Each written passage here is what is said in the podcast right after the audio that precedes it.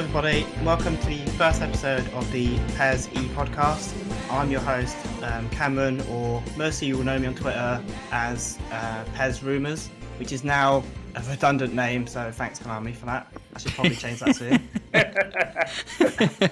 anyway, um, today we're joined by the one and only Camaldinho. So, how are you doing today, Cam? Not too bad, mate. Yourself? Yeah, I'm great. I'm great. Good. And um, also joining us from across the pond is Terry F Gaming. Uh, thanks for tuning in, Terry. How are you doing this evening? Definitely, I'm doing well. Thanks for having me on. I'm excited to delve into whatever happened in the past week. Yeah, yeah, I'm really excited as well. Um, all the podcasts this week have really inspired me to get on here and just start my own because they've been really enjoyable. I thought, and it's it's although for the wrong reasons, it's been nice to see the community talking again and communicating with each other. It's Enjoying it. nice to see everyone uh, diving in with their opinions, no matter what like uh, offline or online community you're from. It has been like positive to see everyone getting together. Yeah, and actually, it's actually been quite uh It's been quite unified at the opinions. So Mhm. everyone's agreeing on one thing for once, which is nice to see. It is indeed. Yeah, so this is going to be a podcast all about eFootball, um, our thoughts on the reveal and the franchise as a whole going forward. But before we get into the details, I just wanted to ask how we all first introduced to PES. So um, I'll start off with Cam. What was the first game in the franchise you remember playing? Um, and what attracted you to the series? So my first ever game was PES 2, and how I got into that was back when I was young. Um, when I used to buy like the old PlayStation 2 magazines, they used to come with like a DVD disc that you used to put in your PS2, and that was Yeah. my source of getting the latest trailers or testing out like the latest demos for games. So when you're a kid, anything that you love can catch your eye. And when I was young, it was Manchester United and David Beckham. They were just absolutely massive for me when I was uh, young. And then on this disc, there was a trailer for a game called Pro Evolution Soccer 2, which um, I didn't know anything about at the time. And to be honest, I weren't really into my football games when I was younger, despite me being like a massive football fan when I was young. I was playing like Grand Theft Auto Vice City and like Tekken 4. And it was mixed with Queen and David Beckham, like the trailer. And it immediately Yeah. caught my eye because me being a massive like Beckham fan when I was young, it was the first time I saw in a video game one person being replicated like so well. That had his free kick motion, that had his 2002 Mohawk that he had at like the World Cup. And when you put such a popular player like that in the spotlight, and again, me being young and impressionable, um, it just it just connected with the "We Will Rock You" trailer as well. It was just something that I wanted to try. Then I think a couple of issues down the line, the the demo was on one of the discs. I tried out the game for the first time. I think you could only select like England versus France, I believe. But I tried the gameplay, and the rest is history. Absolutely loved it. So yes, that's how I got into uh, PES. I mean, anything that was when you were young, when you used to see the screenshots, your eyes would light up, and that's the Yeah. that's the feeling I got from seeing PES two for the first time. Yeah, and um, what about yourself, Terry? Um, how was you introduced to PES? Well, funny enough, Cam, this is just going to turn into the David Beckham podcast because um, so I grew up in Trinidad and Tobago, and Dwight Yorke is playing for Manchester United. His debut season, I think he scored 29 goals. That was the treble year, I believe. So the entire country is following Manchester United. I was always a Real Madrid fan, but just the fact that we had a player playing for Manchester United. I remember just noticing, hey, this one guy keeps passing him the football. and it's David Beckham. So fall in love with Beckham, as we know Beckham's appeal, everything about him. Actually was a big FIFA fan because I played World Cup 98 by my cousin. And the Trinidad and Tobago Stadium, the Hasely Crawford Stadium, was in the game, which is really insane when you think of it. Uh, that yeah. game, It actually is, Road yeah. World- FIFA Road to World Cup 98 is such an incredible game, especially for the time. But you could take your team from qualifying all around the world all the way to the final. It was just an incredible experience. It was around uh, PES 4, I would say. And Cam, it's really funny you brought that up because I remember I went by my cousin's house. He was I was playing FIFA at that time. I played FIFA from FIFA 98 all the way through 2005. I bought FIFA every year and played it, you know, every year. But my cousin around PES 4, he got the game and he invited me over one day. And I'll never forget, he was on the wing with England and he hit a cross with Beckham and he did the exact movement, which is why I'm cracking up, Cam. You know, his hand, his left hand a little bit lower, his right hand in the air as he swung in across. It curved perfectly. And then from there, I was hooked. So really, then I don't think I bought the game for PES 4, but then from PES 5 on, ever since, I've been like a diehard PES fan. I'll never forget when I got PES 5. Um, and I remember just playing with Real Madrid in La Liga. I just couldn't score. I remember I played the first seven games, and every game nil nil or I lose one nil, and I was having a an absolute blast. And looking back, you know, that's what really drew me in. The of course we know looking back, it wasn't as realistic as our memory or nostalgia might tell us, but it was the closest thing I had seen. And at that point, I just been hooked ever since. So that's kind of my PES story. And then, you know, every year from then, deep master leagues. I have master leagues I can remember from my childhood, you know, mm. that that still give me, you know, goosebumps today. So it's been a it's been a long journey with PES for me. Yeah, you know, for, for a lot of people, that that player ID back in the day was so good for all the big stars, and it, it, it drew a lot of people to PES over FIFA at the time because just the way Beckham would take his free kicks and put put a cross in, it was so at the time it was groundbreaking. It was like attention to detail. Like looking back on it is amazing. I mean, if you go yeah. back to the boots he's wearing as well, it's the boots are you know pretty good quality in comparison to if you were looking at I don't know your FIFA 05 or 06. Like a lot of the boots were very pixelated. So yeah. PES PES did a lot of things back then that were you know if you were if you're a detail enthusiast like it will whet that appetite for that. So PES did a lot of things as you know good back in the day, but uh, yeah. Yeah, it really was a special time. Mm-hmm. But for me, I I'm I mean I'm only 22, so I think my first PES was probably PES six. I think at a very young age. Oh, that's not a bad start, is it? no, no. That's impressive like... for 22. yeah, because um, both uncles were really big PES heads, and you know it's just the only game we sort of had, so I used to play that a lot. Um, and yeah, I guess I, I did. I guess I did try FIFA every now and then, but I, I used to always be that kid in school who people would be like, "Oh, do you play FIFA? Like, do you want to get on Ultimate Team?" I'd be like, "No, I'm, you know, I play PES," and they'd give me a funny look, sort of thing. but yeah, I, I, don't know. Like, I've, I just always, it's just the the feeling of, of scoring a goal in PES. I, you just you don't really get that in FIFA for me. Mm-hmm. I never really. It's just that that feeling of just it hitting the back of the net in PES. Um, yeah, it just it really is a special thing. And yeah, so I started with PES six. Uh, the the PES I probably enjoyed the most was thirteen because the yeah I love that I mean, as the, well. Master, the Master League and that was incredible. I remember doing so many seasons of that. Um, yep.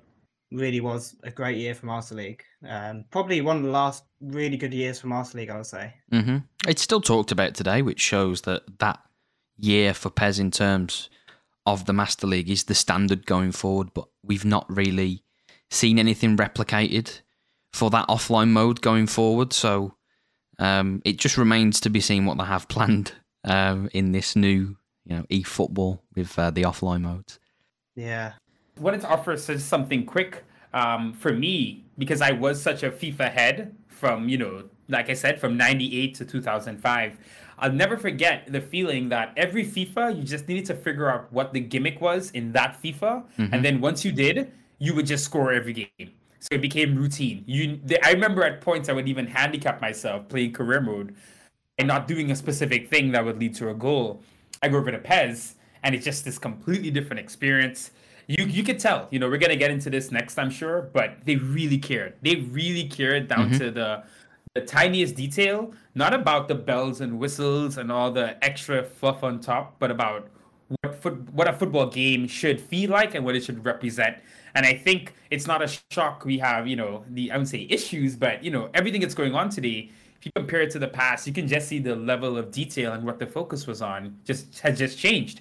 And you know it's it's unfortunate for some of us but it's also you know things change in life all the time so a lot to go through. But that was really what i think all of us just early on just felt like whoa this is something special. You could feel it. It's still special because we talk about it today as if it came out this year. Yeah um, well the whole game industry has sort of moved a lot since then into online and stuff. And yeah i guess i guess just offline i mean i know we're all big offline players uh, primarily. So I think I, I, don't know if we have to just get with the times or because you know online is is what everyone cares about now, isn't it? It is. I mean, it's it's the the biggest out of the two player bases in terms of online and offline, but it's just one of those that I prefer just to relax and have a good time offline.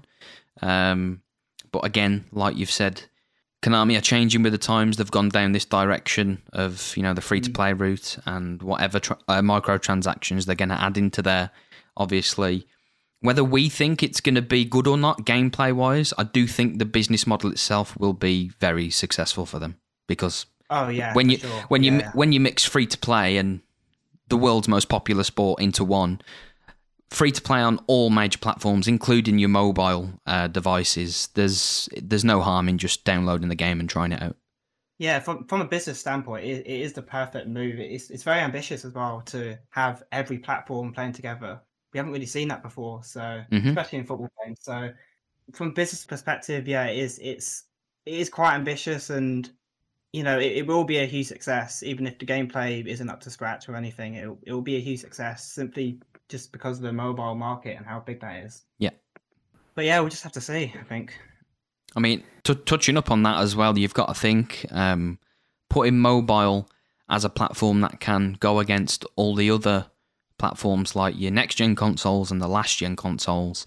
There's not, you know, there's not a lot of people who can afford those consoles, even the last gen consoles. Some families can't afford them, but depending on what type of phone you've got, you'll be able to play against other people. So I guess that's what they're looking at in terms of just trying to get everyone involved in this new uh, route that they're taking.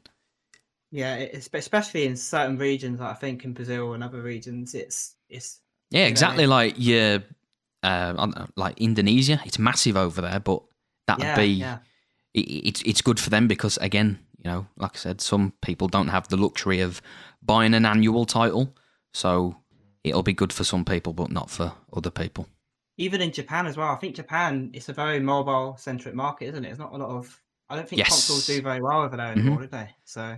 It's... I think in the West we do miss this a lot, you know, because we're not in these markets and it's a different type of gaming experience for us. Mm-hmm. But you know, last year I think was the first year I really noticed just how big PES Mobile was. I started my YouTube channel last year, and I think early on, just looking around, I would see these PES Mobile um, you know, channels. And I never really paid attention to it at all, right? I'm buying, you know, the new game every year. I'm seeing these views on these channels and they're massive. And, you know, it's all like Indonesian, Indonesia especially. You're right about that. I saw so many of these YouTubers yeah. and their views are through the roof.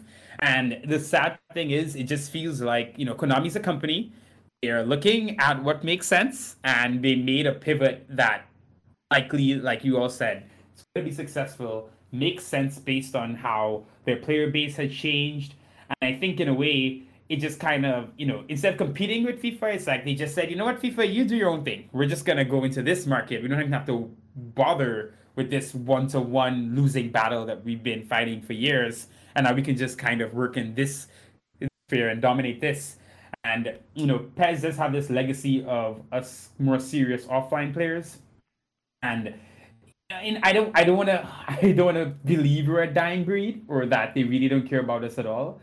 But you know, if you just kind of take a bird's eye view of everything that's happened since you know 2013 and you just look at the promises made and the promises not kept and the products you've been delivered etc cetera et cetera the writing's kind of been on the wall for a while. You know, even last year, them cutting the price in half. Obviously, they pushed it as a season update and everything, but that was already a step towards making it free to play. And then this year, we're essentially getting a continuous season update forever and free forever. So it's uh, I think while we're you know while we're in it, it's sometimes harder to see that this was trending this way for so long. But then again, I think it also falls on Konami because that trailer that they released last year right, and the conversations around it is, is nothing compared to what we've gotten this year. And it does make me Yeah. think I don't really think Konami's this incredibly forward thinking company, right? I think what happens is they tend to pivot and kind of give us whatever they think they can placate us with us with when they have to. And I just don't know if this was the plan last year. I think some elements of it were possibly the plan, but you know, you look at the slowdown of the delivery of next gen consoles. You know, last year no one could get one, and I know it's still really hard. Even if you have the means to afford it, it's still really hard to source a PS5 specifically. So I wonder, you know, that definitely plays into it. But uh, the writing's been on the wall, unfortunately. Yeah, and even with like you look at the PES Lite games that come out last two three years, the writing really has been on the wall because they've been hugely successful and probably brought in a, a you know quite a large. I mean, because those games came out two or three months after the full release, so really, if you're just a My Club player, you could just wait two three months until you know after the games come out and just play the light version, and you can get you know a full My Club experience of that. Mhm. So yeah, the writing kind of has been on the wall for a while, and even with the name change last year to eFootball PES, was a little indication as well. hmm So Bad times. yeah, it's I do get the feeling we are a dying breed as offline players. I think it just I would love them to change my mind, but it just we just feel like a small subsection of the fan base now hmm who they're not really paying that much attention to. And you know, I hope, I hope this DLC for the Master League does blow us all away. But I don't know. I just think Respectfully, I don't think it will. Like, I, Yeah. I, I, I don't. Um, like Terry already said, we've been promised so much since the last Best Master League that we've not really had a good offline mode since. Um, Become a Legend, that's highly popular. When's the last time you've Yeah. seen that being updated? To me, that's a filler mode. And what I mean by that is that it's just there to whet your offline appetite experience, but it's just not going to get updated every year.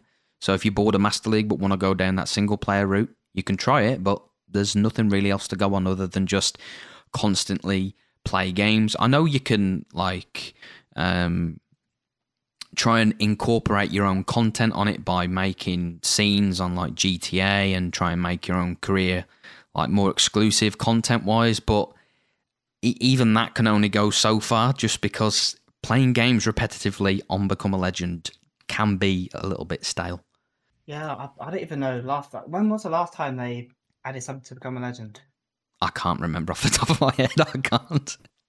They've just been taking away. You know, I um thanks to Cam, who's always hooking everyone up with retro PES. Uh, I went back to PES 2013. Funny enough, I do have the I still have the disc and uh, my was that PS was that be PS3? Yeah, I still have my old PS3 and the Yeah. disc, but I recently got a PC. You know, a couple months ago to get into the modding on PC and everything, and uh, I played PES 2013. Become a legend, and I'm in. Sh- if you watch the video I did on my channel, I'm in shock every step I go forward in Become a Legend or Master League because I genuinely forgot how many different elements they did include back then. Become a Legend, I genu I don't think there's been a thing since 2013. Um, I can't remember if 2013 allowed you to like request your position, which is something I know that's in the more recent games where you can say, you know, you don't want to play left wing, you want to play up top. But other than that, you know, you look at what the mode used to be. You used to get scouted in the beginning. You'd play like a training match, right? And then Yeah, teams would offer you a contract. You know, if you look at PES 2009, uh, just the the the art behind it and how they even set up Become a Legend. I, I don't know if that was the year, Cam. You may know if they launched Become a Legend. Was it 09? Yeah, it was. It was. Yeah. Yeah. It was just you, you, there was so much excitement for it at that point and you felt like, wow, where is this going to be? And it's really crazy, you know, we're 12, 13 years later and it couldn't be worse. It couldn't be more bland.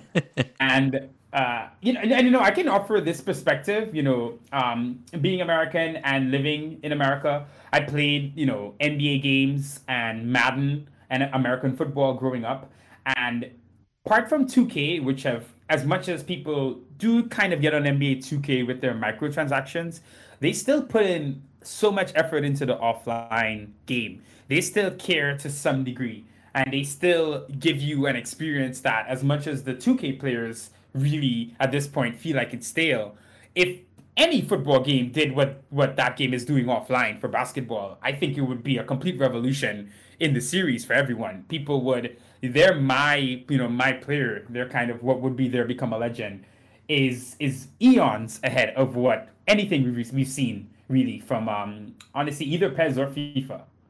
It's not even close. It's not even close. I've, I've not tried it myself, but I've seen their offline modes, and if if any football game was even even twenty percent of what that mode is, it would be revolutionary in our eyes.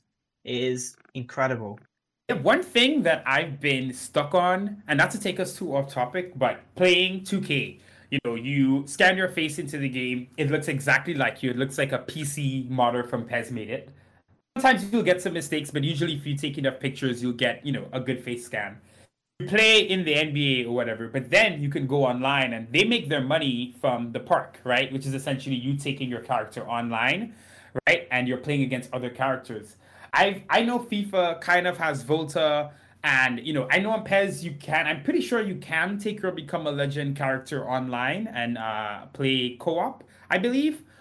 But um, but I'm surprised that if you think in terms of making money and microtransactions, that either FIFA or PES hasn't really committed to making that mode, you know, so engaging. Because the funny thing is, for 2K, that's their money. You know I mean? Their money isn't even necessarily based on you know team versus team. It's everyone using the character they've spent spent time with, built up, and then playing against other characters online. That's brought them by far the most money. And I've always felt if you're you know I, I've played that online, right? I don't enjoy playing PES online.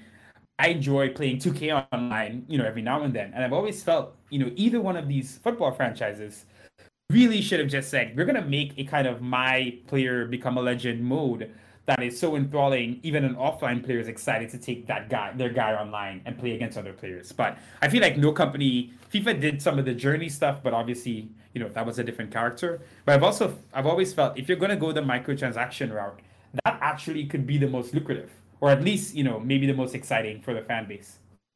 Yeah, the the journey was interesting. I I did. Did any of you two try it? Yeah.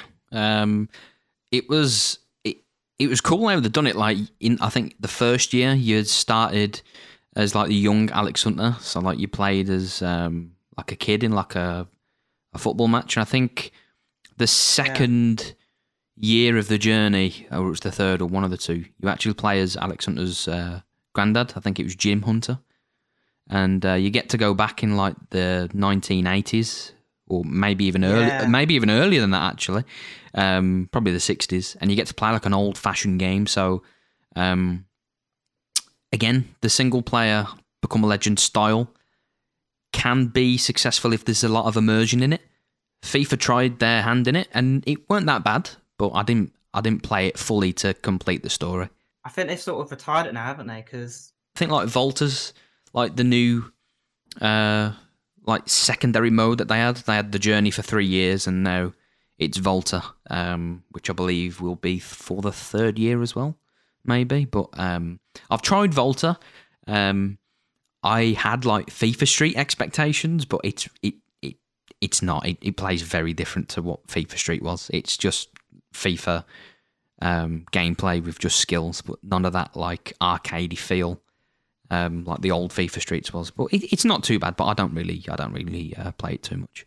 Yeah, I've I've not tried um Volta actually. But I've played a FIFA and since probably since sixteen, I think, or 17 mm-hmm. yeah, I, I, I wish one of the games would have just put a lot of love into. I think if one of the games put a lot of love into it, it would be a really big deal. I think a lot of people would get behind it. Um, but I guess you know, PES just never given it much attention, and FIFA tried the journey, and it, it, it was interesting, but I think people lost interest in it after a few scenes of that. Yeah, I can agree um, on that. Yeah. Yeah, it's just a shame, really. But I do um, wonder if um, I'm sorry there, but if if FIFA did make the journey initially, you know, your own character, obviously with those cutscenes, it would not have been able to be exactly the same. But you know, we've seen games from from a long time ago where you could make your own character and have some kind of decision making process. So mm-hmm. I, I, guess for FIFA, you know, they wanted to invest in getting these actors and putting together this kind of like linear storyline. But you you know, I think had FIFA, I think that was actually a good opportunity, and had FIFA gone with some version of you being able to take your own character and something similar to the journey, you know, 2017 we said, right? Then I think it could have taken off. Just on the even the topic of microtransactions, it, your conversation has me thinking: Was should PES have really leaned into Master League Online when they kind of tried it around the 2010s, 2011? I do wonder if you look at the PES user base, which is you know usually maybe a little bit older, but also more into offline. Not the new one that we're talking about, the kind of legacy fans to use some Super League uh, terminology.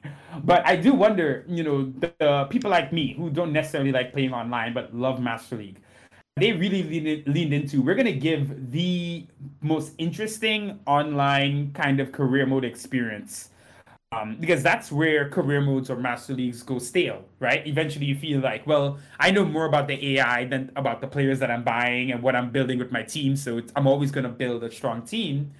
Is actually competing against other people trying to buy the same players like a real transfer market. I do Yeah. feel like if you look at what PES is and what has driven PES, Master League is definitively the mode that defined PES up until now. Like, Yes, there's no doubt about that. Master League is PES. It even has a weird name that doesn't make sense, right? Um, but when you look at that, it really makes sense. If you lean into what your strengths are, right? It would have made sense for PES to go the microtransaction route, but do it in the mode that was the mode that drove that franchise. And I do think, you know, look back to around 2013, 2014, you know, they botched every transition botched every single gen next gen transition. I can't believe they've done it again because they kind of did in a way. If you look at the feedback for this one, Yeah. But you know, uh, PS2 to PS3 disaster. You go from the highest reviewed, generally accepted, you know, as the best football game on the market. You know, PES were PES was the was a movie that would win an Oscar, whereas FIFA would win like the MTV Movie Award if you look at it that way back then.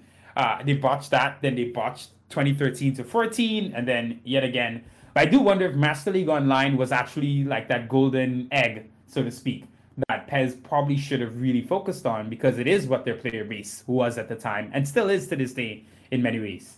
Well, you, you've now got rumors of FIFA doing online career mode. I, I just think it's a massive missed opportunity for one of these. One of these games need to do it because, like you said, like could you imagine a an online career mode where you do transfer with other players? It's it's a live, you know, it's a live market, and you you know, the transfer fees won't be ridiculously low or high, or it'll just. I think it would be a really. It's a missed opportunity. I think. It is. I mean, you've got to think as well. Um, we as like offline players, the only online alternative we've got is the Ultimate Team version of like what PES are now currently doing with like my club, and like also Terry said, I don't really touch online on PES. I play a lot of online games in like other departments, like um, uh, Warzone, or um, I do play FIFA online now and again, pro clubs. Um, Yeah. but w- with like your online master leagues or like some kind of online career building mode where you could trade uh, players with other users or anything like that, it would be something that I would be interested in. I don't know if I'd continue like playing it because I do feel PES Online is an exploitable game, and what I mean by that is there's there's avenues that you can go down to to win a game without you actually being good at it. So Yeah. um, Yeah. I would like to see it come into fruition one way or another. Um, but I must admit, when Master League Online was out back in like the PES 2011 or 12 days, I actually didn't play a minute of it because um, I wasn't interested in it. I was playing like Call of Duty Modern Warfare 2 or Modern Warfare 3 or whatever it was, but I don't actually know how it worked back in the day. So I guess after this podcast, I'm going to actually have to do a bit of research and see how it actually worked. You know, I must confess, I'm exactly the same. I've not played one minute of um, Master League Online. I, it just never really, at the time, never really interested me. I was also playing Modern Warfare 2 at the time, a lot. So, um, Oh, yeah, make it a I hat actually- trick. Make it a hat trick. Me as well. Never played it. So, Really? you so we are actually the problem. yes, we are. Actually think as well, honestly, it probably was too early, you know? we just think of the capability of the you know the PS3 at the time and kind of where gaming was. Because I just imagine, you know, me in 2017, for example, now getting presented with Master League Online, right? And I'm just imagining, especially now being even more involved in the PES community, playing some kind of Master League with Spoonie, with Cam, with the True Brits, and we're all in the Master League. And maybe the microtransactions, for example, aren't necessarily for players, but maybe I want to have you know more training on my youth team player, right? So I have to spend 199 US, for example, to get uh, a training boost that could last for the season. Now, I'm not a microtransaction guy at all. I do not spend any money online, even in any games that I play. But for something like PES and something like Master League, where it could have been that fun, that immersive, even me, I think I would have actually been enticed by by by things like that if they could have really put it together. But I do wonder, listening to kind of all of us who rejected it at the time, if it may have been just too early in the kind of cycle of modern gaming and what online gaming ended up being. Yeah, I, I can't believe we just talked about League Online for ten minutes and none of us have played it. Maybe it was ahead of its time, and you know, yeah. I mean, the online infrastructure is a lot better now. Um, Mm-hmm. Yeah, maybe it just was just t- too ahead of its time. Right. Anyway, um, shall we? Shall we move on to that trailer then? that trailer. Oh boy, that trailer. do, do, we want to talk about the trailer? I mean, I'm having a lot of fun reminiscing about old PES. reminiscing about Master League Online, the game mode none of us have ever played. yeah. It's the um, Mandela. It's a Mandela effect. It is. It is it's been a full week since the reveal trailer, I think, hasn't it? I think it's been a full week now. Uh, yeah, it has been. Yeah, it's been a full week. How are we feeling about it now? We've had time to digest all the new information. I'll start with you, Cam. well, um, I don't know where we start. Um, when it was announced or released, um, I was in work, so at the time when everyone was reacting to it and saying like it's not good, I was just you know doing my job. So then when I got home and then realised that what everyone's saying doesn't look good, I had to obviously see it for myself, and I was just I say just disappointed. It, it was very very disappointing. I think because from the teaser trailer last year to the trailer of eFootball, in between that time, we had no news on the game about anything. Any kind of uh, event coming up, like E3, Konami backed out of it. So, again, our news for the next game was um, halted. Um, the eFootball Open, they announced that they were announcing that there's something coming on the 19th or 21st or whatever it was, but we already knew that from the um, the advertising boards in that beta that came out. And like I said, the only thing we had in between that time period of the first teaser trailer and the eFootball trailer was articles of um, the photorealism and yeah, how the God. crowd is looking better than ever, and um, all the other stuff that they were hyping up. And last year's teaser was the start of my expectations. And then when the eFootball trailer dropped, it was like, this is very different to what was um, communicated. So when I saw it for the first time, it didn't look premium whatsoever. I am not a graphic designer, I am not an expert on video editing, but I know what they put out didn't look premium to a point where even if it is free to play, what I was watching didn't really hook me in. Um, some parts looked more high quality than the other. There's that current rumor going around that the stadiums in that trailer or teaser, whatever it is, are the only parts that are next gen. The rest are like current uh, versions of whatever version it is. Um, yeah, that's from the Reddit leak, isn't it? Yeah. Yeah, and it, I just don't understand why the first trailer you'd release something that's so low in quality, and then once the trailer was done and dusted, we then got communication saying that our next piece of news, having waited one year for this trailer, is a month later. So now we've got to wait another month for news.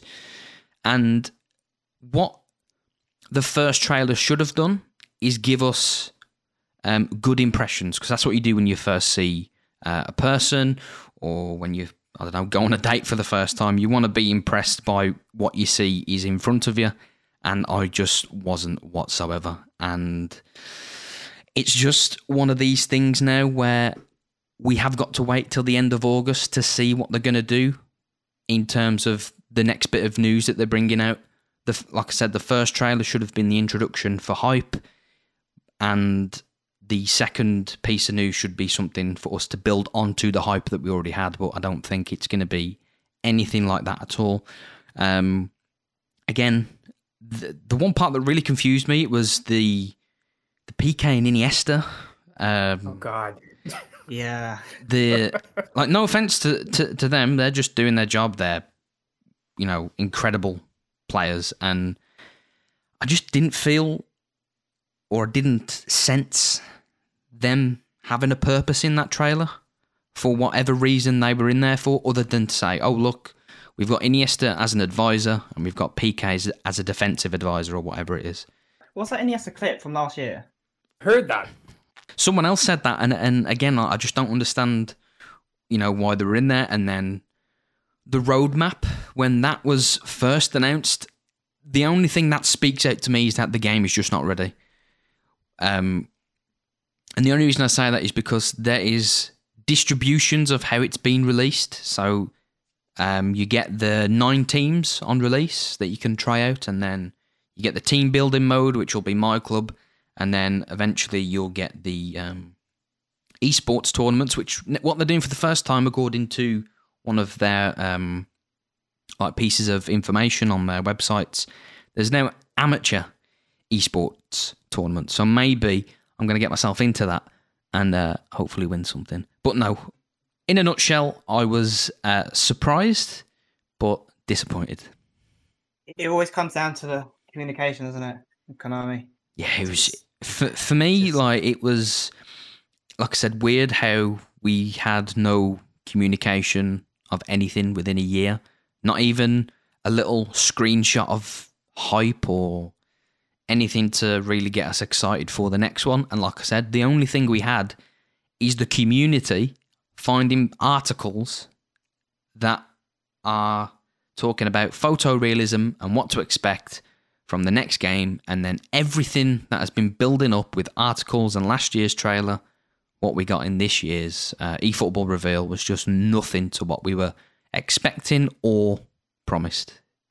Don't get me started on those photorealism articles because that is just, I mean, to release an article like that a few months before the trailer and you put out graphics like that in the trailer, it just, it, I don't see, I just don't see the correlation. Like, where in that trailer did we see anything resembling photorealism? Well, here is, I said this on uh, Fishy's stream.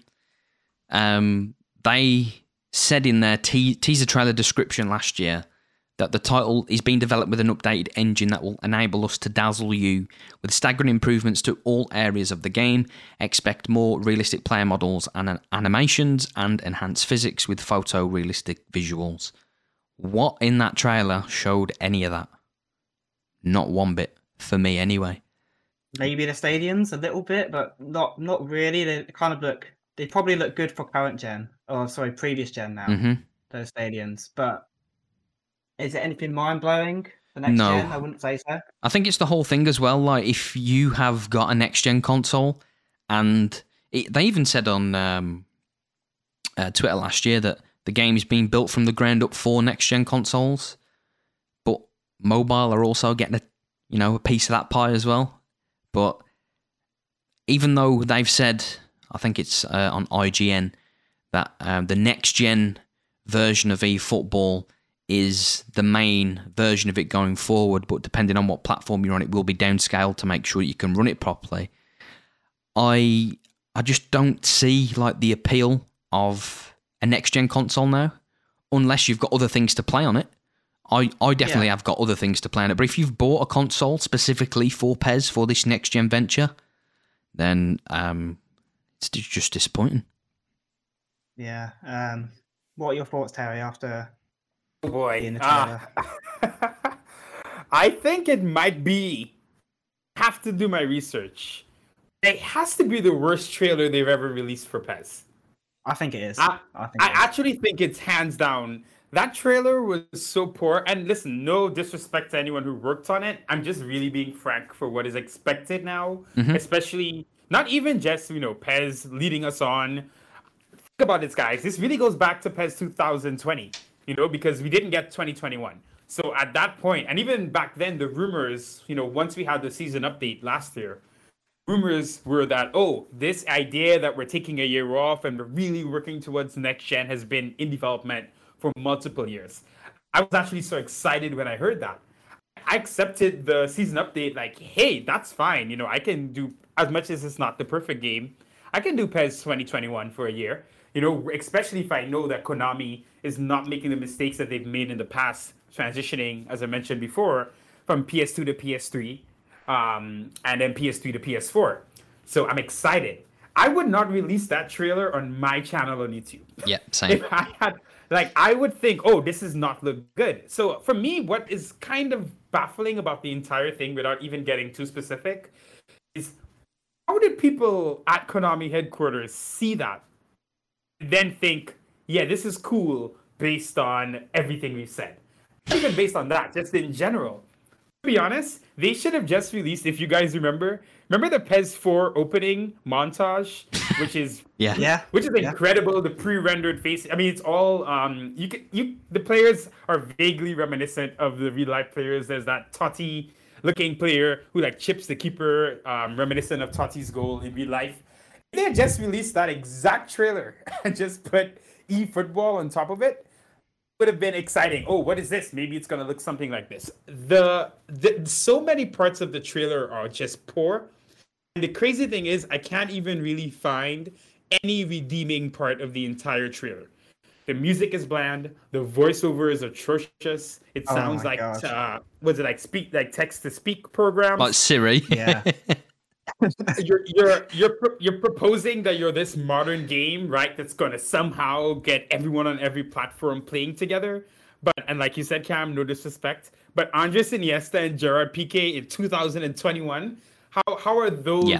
And I know you have the Barcelona partnership, of course, but I even mentioned on EvoWeb said you could have got Pedri. Pedri was a big star at Euro uh, 2020 right? He he basically rose to another level over the last season. Ansu Fati, he's injured now, but still, the, if you're gonna have to use Barcelona players, at least use players that are younger, fresher, more exciting. Iniesta is halfway to retirement for a couple of years now, and Piqué, even still playing for Barcelona, has been semi-retired the way he's been playing the past couple of seasons. And then Gerard Piqué looks like he has a host he's in a hostage situation with someone off camera pointing a gun to him to give him to give the most bland comments on defending. You you mentioned Cam that it didn't feel like they were needed. There's nothing they said there that was remotely to me. Obviously, there's that you know they're trying to make that connection of one-on-one play and different things, but it's all fluff. There's nothing there that meant anything. Mm-hmm. And what I think what annoys all of us about Konami is they have one of the best user bases that you could find. There, you will hardly find a game that has this many people this committed to it in their free time, spending hours upon hours making the game better, editing videos, doing all these things. And when I saw that Whedon's had left, I already got nervous. I think this was a couple weeks before the um, the trailer release. Uh, if anyone listening doesn't know, Whedon's incredible guy. He's been doing YouTube videos for years on PES, and eventually got hired by Konami. And he did the trailer last year. I don't know if you guys remember the PES 2021 season update trailer. The Messi trailer. Very, It's very, yeah, it was incredible. it's the, the PES Incredible, yeah, 2021 it's incredible. Yeah. yeah, like exactly. So the 2022 trailer that they released last year is very exciting. It's a short teaser, really, but the actual trailer they released for PES 2021, I couldn't believe it. They showed PES 5. They showed Messi back in PES 5. It was well edited. They had like that great scene in the room where all the legends lined up. I was wa- that trailer coupled with the 2022 announcement had me so excited because I'm thinking, okay, if this is the trailer they're dropping for PES 2021, they're telling us they're taking the year off to work really hard on this game for next gen. So they're not even rushing out next gen the first year next gen came out. There's no way the PES 2022 trailer is not going to just blow us away. Mm-hmm. And it really was, like I said, the worst trailer I've seen for um, for PES. It was bland. Nothing in the graphics looked that good. Obviously, there are some nice shots of the stadiums, but the problem is, by the time they released last year what was possible on Unreal Engine, everyone just went wild. You know, we've all seen that Gareth Bale picture that someone created on Unreal Engine that a lot of oh, yeah. websites have now posted. Oh, this is PES 2022, and I just think people, when you announce things like this and you you build this hype, you're setting yourself up for failure. And like you mentioned, Cameron, you said uh, it's communication, and it's been it's been communication with Konami forever as much as I know Konami just not good at this stuff, I still feel what they presented last year and what we got now does not line up in any way that this is what they planned. Definitely feels like I don't know if it's COVID hitting them harder than they thought. I don't know if it's just a restructuring of the company because ultimately it just feels like Konami looked at everything, decided, let's just cut our payroll, get rid of a bunch of people, keep a much smaller staff, do this cross-platform game, and just that that'll be enough. Our profits will go up because we won't have as much high expenses. And even a guy like Whedon's leaving, obviously we don't know if he left on his own. We don't know the details behind it. But that is a quality person from the community who rose to prominence from doing excellent work for the community. You brought him into your staff you know, everything about that seems like okay, we're getting towards something. He did excellent work, well received trailer, and then a year later we get that monstrosity, which is I, I cannot speak enough about how bad that trailer is. I watched it so many times at this point, down to the fact that the thumbnail, the thumbnail is horrible. uh, right, the thumbnail. the first thing I saw when I got out of bed, I saw the picture of Messi and was it Neymar, I think. And I, from that moment, I just knew they've you know it's it's over. I just knew before even clicking the video, like something as simple as a thumbnail they've got wrong here. I just, I mean, they did a better job selling uh, a season update which is built off PES 20 than they have with their new game. Last year's trailer with Messi, what Whedon's did, it's possibly one of the the best trailers that PES has ever uh, brought out. And even though, as I said, it was a season update for PES 2020, it's still got a lot of people hyped to actually buy the game, which essentially is, you could say it's just a roster update, but I do feel that when PES 2021 uh, was released, there was a little, um, few tweaks that made it a little bit more different than PES 2020. I do feel that PES 2021 has been successful and enjoyable if you've been on PC. I think the modding community is in the best like state it's ever been in. You can find any mod on EvoWeb for the smallest detail, from uh, bibs to ball boys being on the sidelines to net mods, lockdown sounds. It's just an amazing time to be in if you're a PES 21 fan. And now that we're on a new engine, there's that whole question now: Can this new game be moddable because I've seen a lot of people on EvoWeb say that that that, that there has been uh, limitations with modding on the Unreal Engine. I don't know anything to do with that myself, but um, yeah, it was just as you said, um, accepting that we're having a season update. They're taking a year off so that the development team can put their extra, you know, time into this next generation game, and it was just nothing to what we definitely expected. So, uh, well, the season update sold really well, didn't it? I think it sold more than uh, PES 20 actually. It it did do well. Like there, there was times where like I just didn't play it because it, I was just bored. But then you've got Virtua Red, who brought out one of the best all-in-one mods for the PC, and that kept me occupied for a long amount of time because it was just a community filled mod from the best mods around the world on PES, put all into one big mod for everyone to to try. But the problem with that is my experience of having that extra time to play PES and to forget about that we're playing the same game again. Um, not everyone can do that because PCs aren't um, cheap, sorry. So not everyone has that luxury of trying PES 21 with the mods. But uh, I, do think I'm right in saying this that it's helped you keep yourself occupied, Terry, with all the mods? Because I know you were console first, and then you got yourself uh, a PC with all the mods. Yeah, yeah. I've been putting off PC for years with PES. You know, you hear about all the you know I'm, I'm talking i was back doing pixel editing if you remember pixel editing yes the uh, the logos and badges and everything um you know back in like the mid 2000s so I'd always, you know, known things would be so much easier on PC, but you know, with with PlayStation, you could do enough, you know, if you had the time. And I think we all know editing PES was this oddly therapeutic experience sometimes. It was half the fun just sitting in edit mode, getting everything set up. So, you know, we were very used to that. But yeah, it's PES 2021 has surprisingly been for me a real joy, especially you know getting into PC. And then you look at I'm looking at my version of PES 2021 with the Virtua Red mod, 700 stadiums. I you know I have a face for almost every player in the game, and then I see that trailer, and I'm like, I would rather a PES 2022 season update.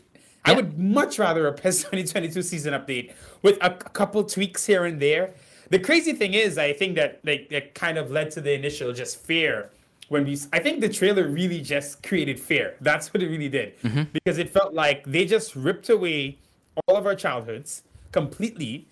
The mm. point where we can't even just get the same, you know, if you want to call it, you know, not that great, but we can't even get the same average game we've been getting anymore. Like they've, they've taken it away to the point where I can't just say, okay, whatever, I'll play PES 2022 with a couple of tweaks you know, as we know, you know, from PES 2015 really to 2021, it's really been the same game with a couple tweaks. Obviously, you know, from 15 to 17, and then that's been was kind of similar. Then 18, 19, 20, 21, very similar. I was I actually felt after I saw the trailer, I'm like, man, I just actually wish they just did another year of this again and tweaked a couple things this trailer it just you know people were kind of running with the RIP PES, but it really is that. It really is them saying, and they've said it. They're not holding back. They said this is not the game, you know that you know it's a different game. But you would think, right, if that's the line of thinking you're going with, hey, this is a new thing, that the new thing would be so good you wouldn't think about the old thing again. Exactly. Whereas the new thing had just made us feel like, oh my god, I did not realize that PES 2017 was one of the last peaks we would have, and it's uh, it's it's it's frustrating, and it's even more frustrating, like I mentioned, given just how much talent there is in the community and how much desire there is in the community. I just want us to fund crowdsource the game. At this point, I'm like, I want PES refugee status. We can all go create our own game uh, because I'd be like, that's where we'd all be happy at this point. Could you imagine if if Konami were really entwined with the community. And you know, imagine if Konami asked the community, you know, who do you want to see on the cover every year, or if they got more involved with PES Universe and the kit makers, the people that make keep PES alive every single year. Well, I'll tell you what they did do. Um, you saying that when you said, uh, just said, sorry, um, what would you like in this, that, and the other? They actually did that on the PES dev page that they rarely use on Facebook to ask what kind of legends you want in the game. Uh, I don't know if you've seen it. I think it was when PES 2020 released or just after. There was um, uh, a post on their dev page saying, uh, "What legends would you like to see in in PES in general?" And again, what they're asking for on feedback is like, "What are we gonna have to do to get these players in for you to spend your money instead of saying, yeah. well, what are we going to do to make the game better? Like, I always think that Konami have a vision and they'll stick to it with a little bit of feedback here and there. I don't know if I say I don't know. I don't believe that they listen to the community as much as um, people think that they do. Um, for me, I was big on the whole mantra of the game is a community driven game. It technically still is with all like the the kits, the option files, and how content creators have to really make their own content to make stuff engaging, like with your Master Leagues and your My Club series. There's not a lot of content in either mode, so you have to do your own. But we are giving designated feedback to saying, oh, this is what we want.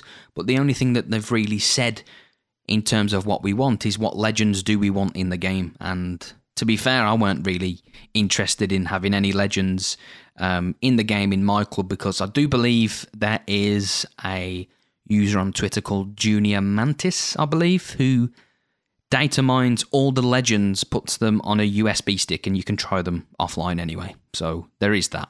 Um, but yeah, um, the only thing I've ever heard them say in terms of, oh, we want your feedback is just on what legends do you want in the game. So it just kind of shows what they are looking for to what we think they should be uh, looking for. The thing with Konami is they don't. It seems like when someone in Konami leaves their position, like Whedon's or um, social media manager Asim, mm-hmm. when they leave, they don't they don't replace them. Like we don't have we don't have a social media manager to give feedback to anymore. No, we don't. Uh, I think uh, the Brazilian manager left. I think his name was Andre Bronzoni. Bronzoni. I'm I'm sure he left and he's gone to a different um, uh, gaming company. Adam left his role and now he does like a yeah. commercial role for all of Konami, not just PES.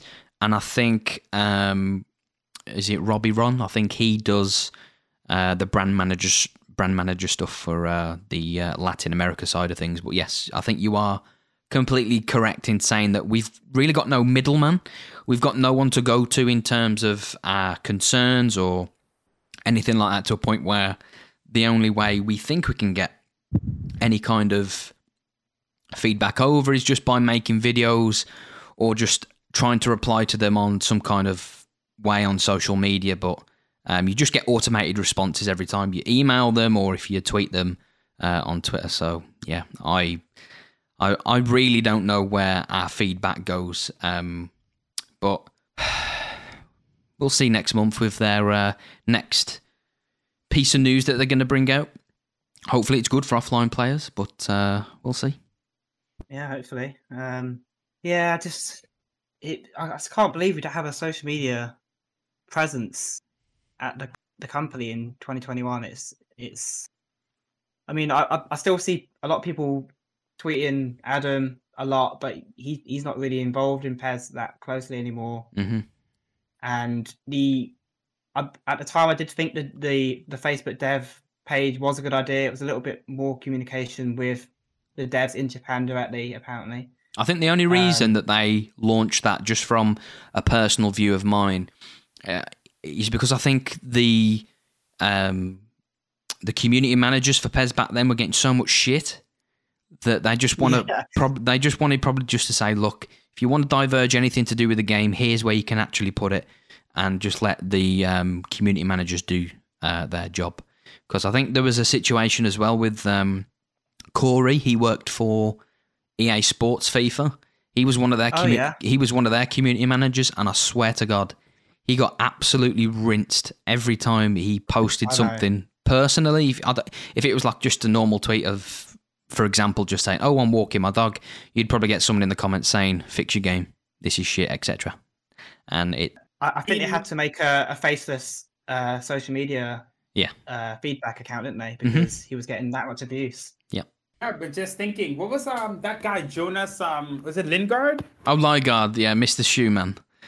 Mr. Shoeman. Yes, yes, he. Uh, I mean, he's gone too, right? So I, I know I brought up earlier just the idea that like it just feels like the company laid off a lot of people and decided to streamline and just be a much cheaper product to produce, mm-hmm. which is why I have no, I think that's what's gone on behind the scenes. I don't know if there's been any news about Konami. I don't follow like gaming company news as closely as I should sometimes. So I don't know if there's been any news about Konami just as a company with regards to that. But it really just feels like they scale down everything they're doing, right? Even the graphics of the game.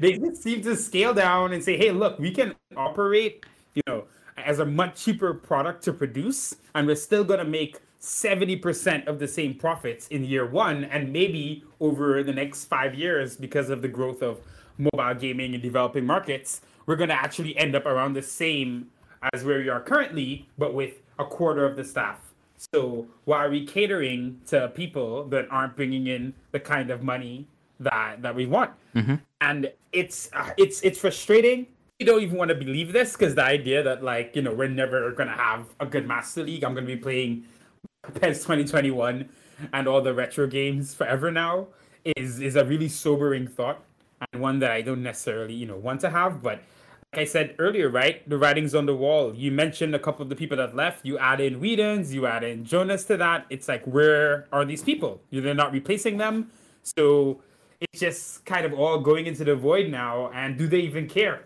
You know, maybe they are listening to their fans. Just we aren't those fans. They're listening to what they're seeing in terms of the number of downloads, the the mobile gaming industry, and it's really crazy because you could see very clearly that FIFA were not worried. That's probably a bit too far, but they definitely took into account what Konami and PES were doing because they've as much as I, you know, really don't enjoy FIFA, and honestly, I haven't really played FIFA since like FIFA 2006. I played with friends every now and then, if I, you know, go by their house or something.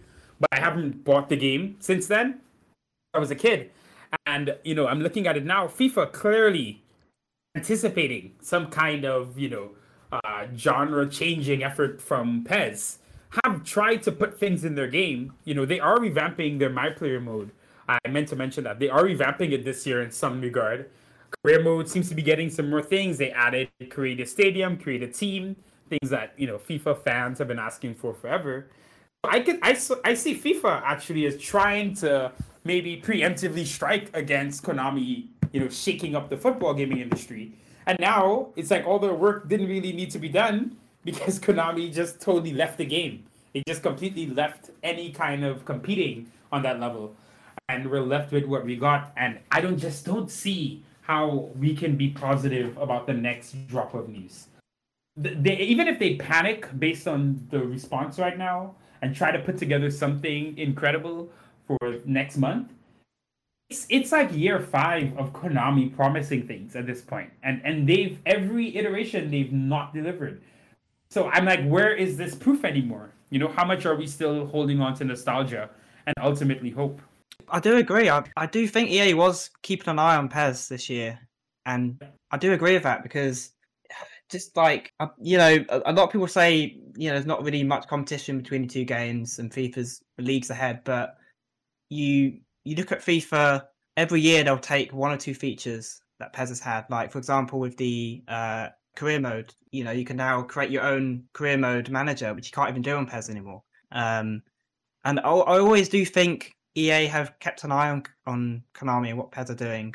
Yeah, there's certain yeah. elements of what PES has, FIFA's got now. Like in FIFA, we have um, is it player styles where yeah, um, yeah. Is in uh, in like PES, you've got like the destroyer or the the marksman or whatever.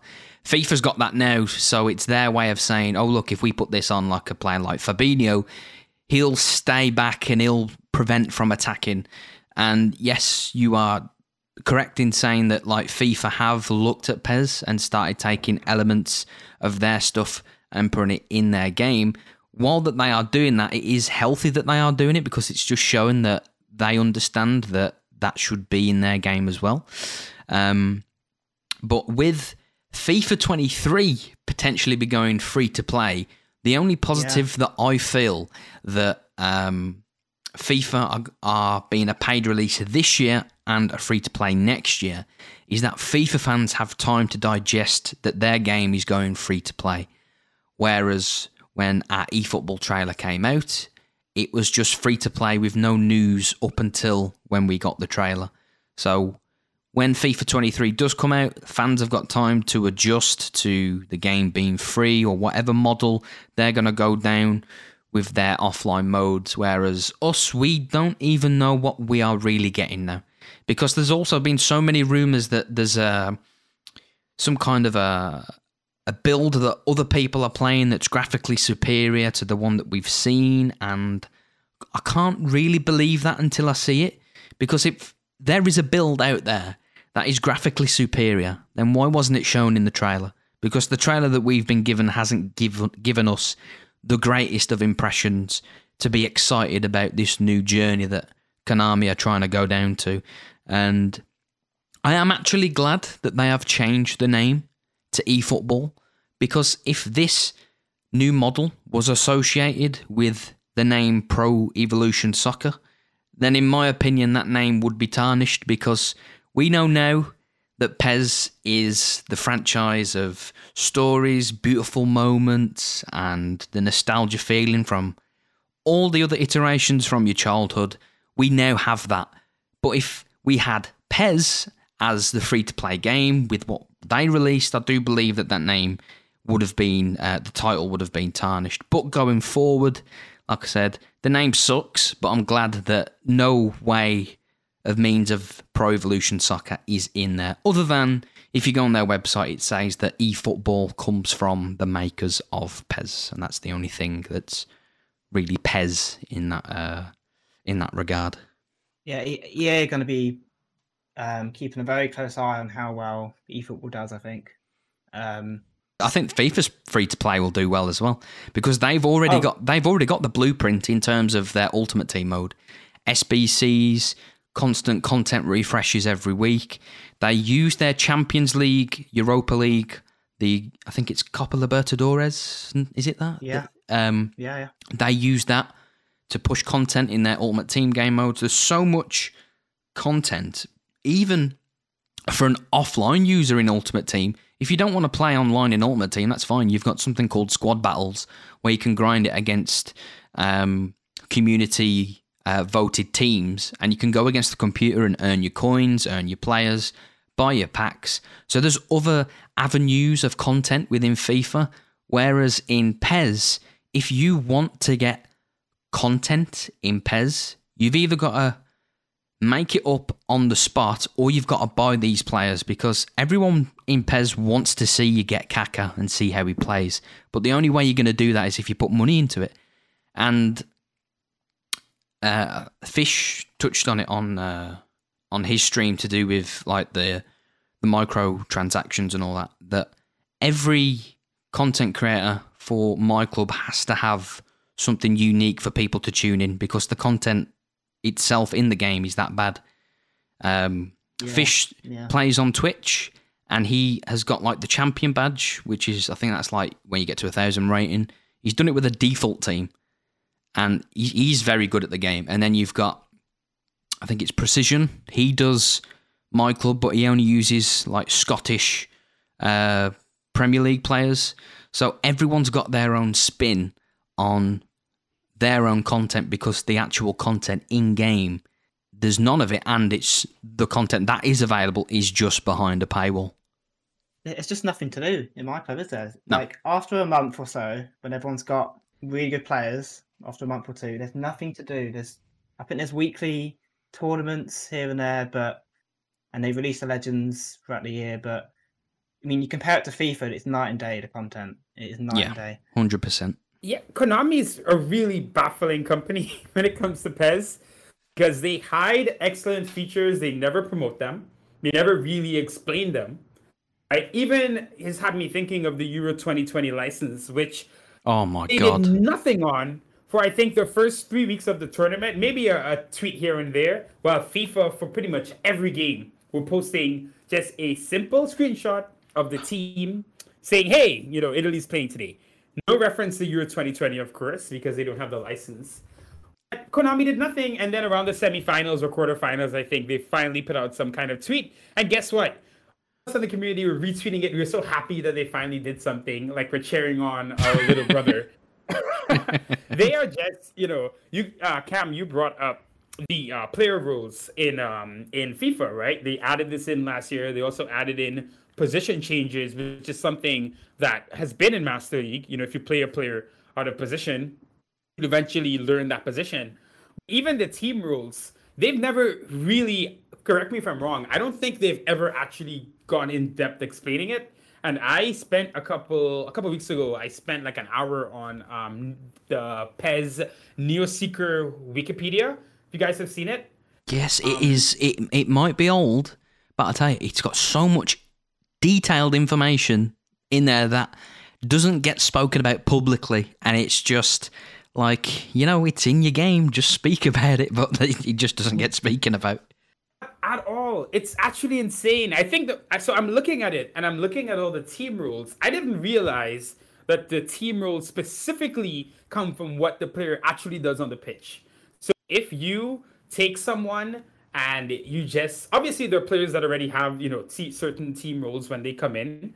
If you take a player, a young player in Master League, for example, and you dribble with him every game, right? He's not just going to get a random team role; he's going to get a specific team role. And I looked at how it worked and like the leveling up and the charts that are in Master League that sometimes you don't see, you know, next to like their personality. I didn't realize that their personality also comes from what they do on the pitch. Like what you actually do on the pitch creates their personality.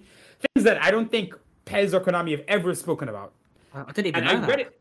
See, exactly. I actually read it a couple weeks ago, and I'm like, wait a minute. I don't think I realized that the player personality thing.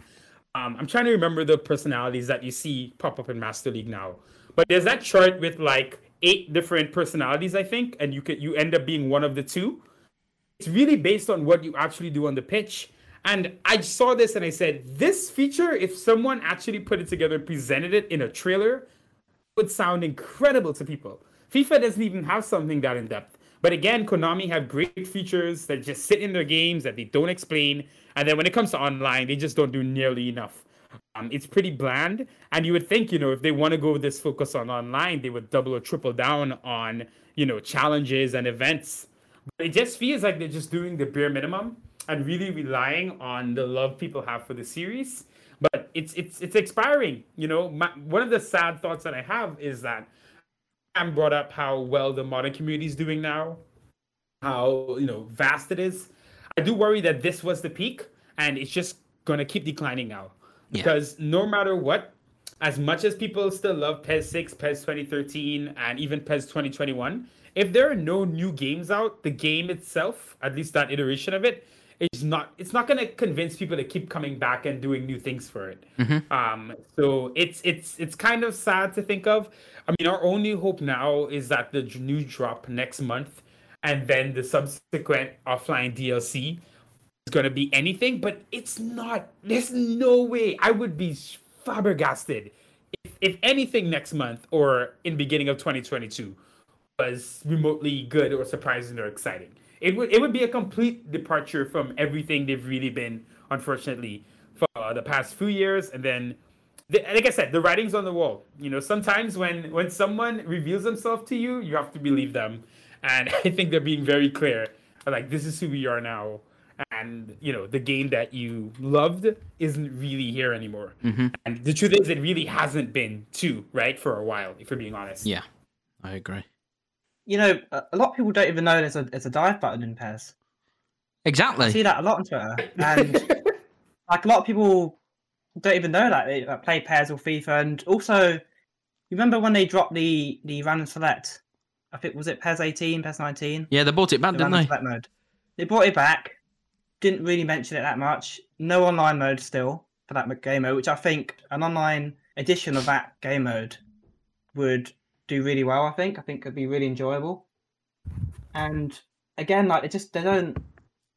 A lot of people don't even probably know that's in the game. That game mode. I mean, it's like with with Terry saying the stuff they've already got in the game they don't speak about. It's it's the same with data packs. Like they release uh, data packs, and instead of getting us excited seeing the new face models, they rely on the community to data mine it for us to find the faces. And instead of them being proud of showing off what they've done, in terms of uh, updating uh, new faces or adding new hair or updating a model to make him current to how he's playing right now. They they, they don't say anything. Even even um, when they used to say um, that a data pack is dropping, and they used to put an image with like five faces on five faces on, sorry, saying these faces are coming in the next data pack. They don't even promote their data packs anymore. Data packs come through the Steam database, which is then um, leaked saying um, that there's a new data pack coming, and that's even now got to a point where all data pack names are hidden in the Steam database because they didn't want anyone finding out about them. So it's just like you're not really giving me anything here, but the things that we have got aren't spoken about um, an awful lot. PES does have a lot of good core features in the game, but it's just do you have the time to fully experiment on them? Because at the same time, the company who makes the game, they don't even do that either. So it's just one of them. We have the features or some good elements in the game, but we just we just don't know hardly um, about them. And even for people coming from FIFA, they they wouldn't know. Like you said, with the uh, the dive button, a lot of people didn't know that there was a dive button, but I do believe it's been in since PES 2008. I'm not sure if you can do it on PES 5 or 6, but um, I can't remember. Yeah, but yeah, it's been there for a long time. Mm-hmm. I think That's... it was. I feel like it might have been in in. I remember. So I had because I was in the Americas. I had Winning Eleven 2007, which I believe is PES. Is that PES 5? I think. Uh, is it the one on 360? No, I had the one on PlayStation, but it's the one with it's the one with Adriano on the cover. Oh, it's um, it's PES six. PES six, right? Mm-hmm. Yeah. I'm. I feel like you could dive there, but you guys are right. There are so many things. Even this bare bones Master League we have now. Um, I was just poking around on Neo, on the Neoseeker for PES, and I was like, oh, whoa, that's a thing. I didn't realize that was a thing. I didn't realize that mattered. And there's so many different things, even with the Master League they have now. If they wanted to repackage it, and actually put together a trailer that explained the things in the game, it would actually even get people excited. Mm-hmm. But they just seem, it really just feels like they're scaling down the company. You know, you look back to how they would promote data packs. You know, they don't haven't done that for is it they haven't done that since 2019 i believe right yeah that's correct yeah um, yeah so uh, this, so it's like they just don't care you know i can't think of any other game where it's a requirement for anyone involved with the game to translate things from different languages constantly to get a sliver of information. Mm-hmm. We are we we are like researchers just trying to find anything about PES. I'm sure we're all following multiple Brazilian accounts just to get any kind of information, and those guys do an incredible job. But it's just crazy that we have to go to these lengths to even get um, a morsel from Konami. it's it's it's really baffling, just even from this a company standpoint you know, like you guys have something that people are so passionate about. You guys want to make money. You could probably make more money by doing a couple of these things, but you know, they have their model, and it must be working in some, you know, some degree. I will be looking a lot more into PES Mobile and just the numbers because I really do want to understand the scale of it. Because this this this isn't happening by accident. You know, mm-hmm. this is something that they have thought about. Even if they didn't think about the trailer, they did think about what their focus, what they want their focus to be. I think PES Mobile's got 400, 500 million downloads. Is that right? I think I am.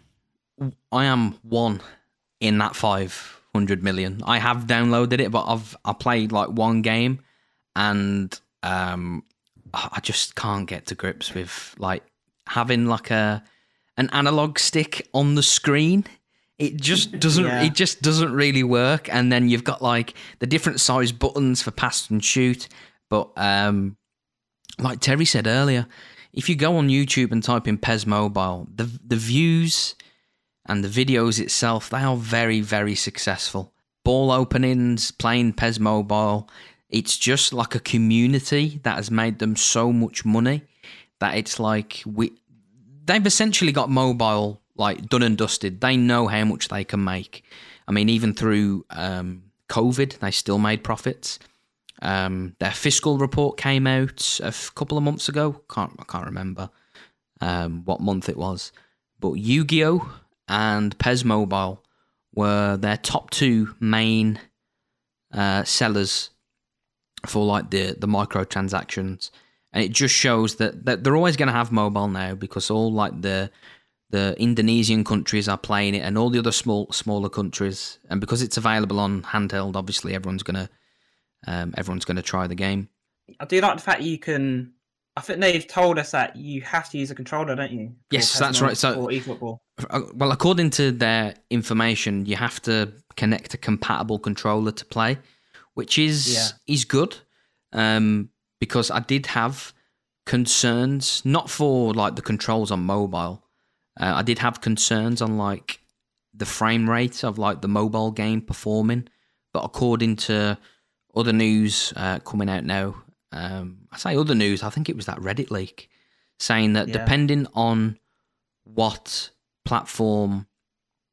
Uh, so if you're against a mobile opponent and you've got a next gen console, your console version will be downscaled to the mobile version so that you can actually play against that mobile version. But I don't uh, that mobile player. Sorry, I don't know how concrete and true that Reddit leak is, and I think that's what we're getting onto next is the is the Reddit leak. And Yeah, the Reddit leak. Um, do you guys have you guys looked into it a lot or not? yes, I've I say slipped into it. I've looked I've looked into it, and there has been a second response. I don't know if you've seen. Like there's been Uh, a no, I haven't. No. Uh, bear with me. I will bring it up, and it just outlined some other things. Um, the thing with it, I, I'm I'm not sure I believe it, but no, me neither. I mean, I I I know. I mean, he's replied a lot, and he's not contradicted himself yet. Mm-hmm.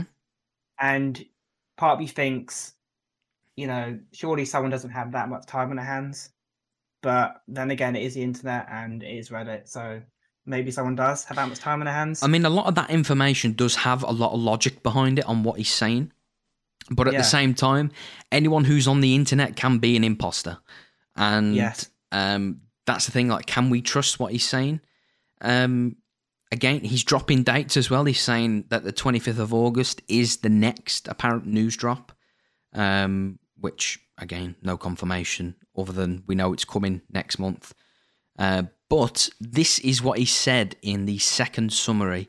Um, he said that the reveal trailer was designed to get people hyped about free to play, cross gen platform, and cross gen on and one on one mechanics. The team in charge thought this would be more important to users than showcasing visuals. I expect they know better now. There has been a deluge of feedback from the community and internally. And then he goes on to say next gen graphics are next gen, just not as good as the reveal trailer, which was more of this is what we are aspiring to. Um, Unreal Engine 5 will help a lot with that. We are in Unreal Engine 4 at launch. It also says that in the trailer, only the shots of the stadium were captured on next gen. PC is not next gen at launch, but that will change, but we've not been told when. PC is still moddable. Uh, no option files for Xbox. That's a Microsoft issue, which is uh, pretty factual. The reason why we can't have option files is due to Microsoft's um, stance on like image importation. Uh, also goes on to say that there's there's they've not had a single build that they've played with commentary, so they can't answer any questions about commentary. The environmental sound is poor in the builds we've played, but we've been assured that this will be fixed for launched. Currently, no 11v11. This doesn't mean it's not in the game, but we have not seen it. Servers are dedicated and will be from launch. Uh, the server test was a server test. I know many of you don't believe it was, but it was. That's what it says. Not that those weren't my own words. Don't don't shoot me. um, there was some other tests happening too. You may have noticed a difference in visual fidelity between games. I can't reveal why, but it was important. And the last bit was the next reveal is still scheduled for the 25th of August. If you keep pressuring Konami and eFootball's social medias, you could get them to move this, or at least some more info slash footage before then.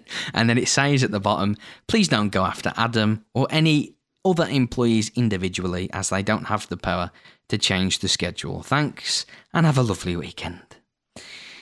I mean, again, a lot of logical responses, but yeah, a lot of logical responses. but I just don't know if it's real or not. I personally don't think it is. Um, just because I have never seen, even though the trailer was bad, I've never seen anyone undercover come on a website to technically defend the company that they're working for to give us a sense that we shouldn't really be worrying, even though what we have seen is worrying. Um, but again, a lot of the things he is saying looks legit, but if you are smart enough to know the industry and to know the games um, genre in general, then it could calm a lot of uh, people down. But for me, um, I don't know. It seems like whoever this person is is trying to undo the damage that's been done from the reveal and trying to ease a lot of people's minds. But um, I didn't really take too much notice to the first one, other than reading what he said and reading this second part. I don't, again, I don't really see the legitness in it with, and and I don't think there's any validity to what he's saying because we don't know who this person is. Like I said, anyone can pretend to be anyone behind uh, a screen. Yeah, and people do have a lot of free time. So Exactly, exactly. it, there is a lot of interesting things in there. Um, the point on putting pressure on Konami, the the fact that Konami tweet the next day about Master League, I do, it does make me think: Did they feel the pressure of people asking where is Master League? Where is Master League? Um, it is interesting. I do think Master League was going to come one way or another, but I just didn't think it was in their potential priority to say something about it at this time. But again, it comes back to the legacy fans. You know, as much as you know the game is changing with the times, there's still an offline player base that still wants to play Master League. Um, there's still an offline player base that is hev- uh, heavily passionate about where the mode is going, despite it not being the best for the past like seven installments. So for us to feel kind of left out from that reveal, there is an understanding on why we were basically saying where is Master League, and for them to say it the next day, they probably did cave in from like community pressure. And you know, you know, with the cross-gen stuff, I just I- know Konami have said it will utilize the full power of next gen, but I just I can't see how it can fully utilize next gen when you're playing at someone with mobile. I understand graphics can scale up and down, but from a gameplay perspective, Downscaled from the ground up. that's what I mean. Like I just like how can you how can you how can a how can the gameplay be It's built from the ground down. The thing is, just going back to the leak and everything, um, you know, the idea of free to play, and I guess one of my theories when I look back on, you know, we spoke about the trailer a bit and how could they release this.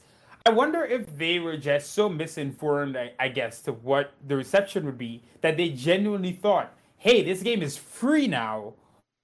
You know, had people doing backflips because no no one really cares about that. And i do i do need to delve in like i said to the mobile community a bit more. Actually cam i just went back while you were speaking to look at the uh you know the reddit leak and i noticed that the the WePES page on reddit has about 49000 you know subscribers or followers and the mobile page has 45000 so that's pretty much a 50 to 50 user base just on Reddit alone, but still good, interesting to think about because I've never used a PES mobile. It page is on interesting to think about because I don't think well, mo- mobile PES Mobile hasn't been around for like the past ten years. I, I want to say the first mobile installment was probably 2017, maybe 18. Yeah, yeah, not too long ago. So exactly. So what I'm gonna do is I'm gonna look at the mobile page and see exactly what they thought. I did. I remember I did look kind of on the first day, but there was just so much going on. I didn't focus on it. But I'm actually very interested to see like their entire thoughts on this, on you know what it is for them. But the so the idea of cross-platform, you know, everyone can play, everyone uh, free to play. Those are interesting concepts. In fact, those are very modern thinking concepts. Even if you just forget the offline stuff. It is. It's, it's forward cool thinking. It's forward thinking. Yeah. Cool stuff, right? It's like, whoa, that's actually pretty cool. How in the world is Konami the ones to pull this off? Because that's where I go back to it. There are companies where if they did announce this, I would fully trust that we were going to see that through to through to fruition. It's going to be a great product, etc. Konami are the last company I can think of right now that we're really going to figure this out and make it work because I, I, genuinely think looking at this, I'm looking at their roadmap, right? Even the roadmap doesn't show that it's happening from day one. It shows that first it's going to be PS4 to PS5, you know, Xbox to Series X, and then later on more things will be integrated. And you mentioned this earlier too, Cam. You mentioned that the roadmap just looked like they're not done. Yeah, they're nowhere near done. That's really what it looks like. It looks like they just got to a point where they had to put something out because it's already almost August and we've heard nothing. So they just put this together quickly. They're like, hey, we could put this thing out. Um, but I just don't see, honestly, how in year one they're going to pull this off because there's nothing. They haven't even really stream, not even really, they have not streamlined the current online experience. No. So the idea Yeah. that they're now going to take this leap and do something 10 times more complicated and do it better when the trailer looked like that when the thumbnail looked like that and i will keep bringing up the thumbnail because if anything the thumbnail could have looked really good No, honestly, thumbnails are first impressions. Like they really are. Like it, it what it, it what makes you click on a video. It what what makes you want to you know try and get involved whatever with whatever they are presenting.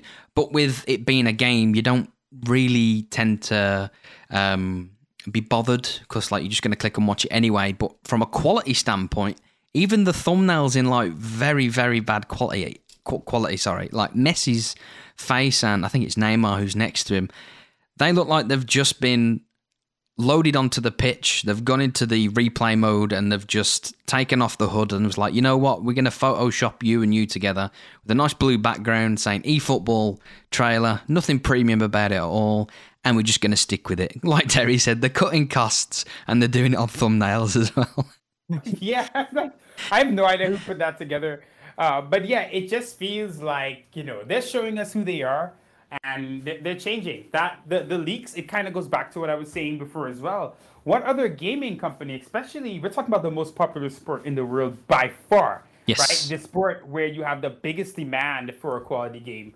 And it just feels like it, it really feels like they gave up. Like they gave up because they were just getting beaten too long by fifa and they just got to the point where they feel like not competing anymore and only competing in an arena where they have had success. Because I believe FIFA Mobile stopped in like 2016, is it? Um, so I feel like you know they're just leaning into that, and we're we're out here like you know like archaeologists digging through find any any kind of information. We're relying on Reddit leaks. We're relying on the Brazilian market. We're relying on leaks that we see in Australia about the game. You know, in the in the files and all this stuff. And I'm just like, it's such a backwards experience as compared to what you would expect from from a game that has so much brand recognition, right, and has so much loyal support. Um, so it is, you know, I don't really, you know, I did a video on the leaks. I think the thing is with the leaks is you want to believe them, right? Because as much as the leaks weren't just like, oh, it's incredible, don't worry about it. Leaks are the first time I was like, okay, there is Master League. Because if I'm not mistaken, I think the leaks did, did the leaks come out before they even said anything about Master League? That's what I'm trying to remember. I'm not too sure. I'm not too sure, mate. around. It may have been like maybe the same day they both came out. But um, yeah, I mean the fact that we're even like looking at these leaks and hoping like okay, it's not as bad as it looked, is really ridiculous for you know what what Konami and PES has been. But you know, like I said, I keep saying PES. It's not PES anymore. It's this thing. And if they can scale down the company, make a lot of money going mobile, mostly cross-platform, and it's just a game for like that fan base, and they're gonna make money and not have as many expenses, then yeah. But then you you have to ask yourself, they're spending all this money on partnerships and right, and they're acquiring more and doing all these things. That doesn't really line up with what they're doing in terms of free to play and this mobile game either. So it's it's uh I don't know, we'll see. Those cutscenes, you know, people have brought up those cutscenes from the trailer.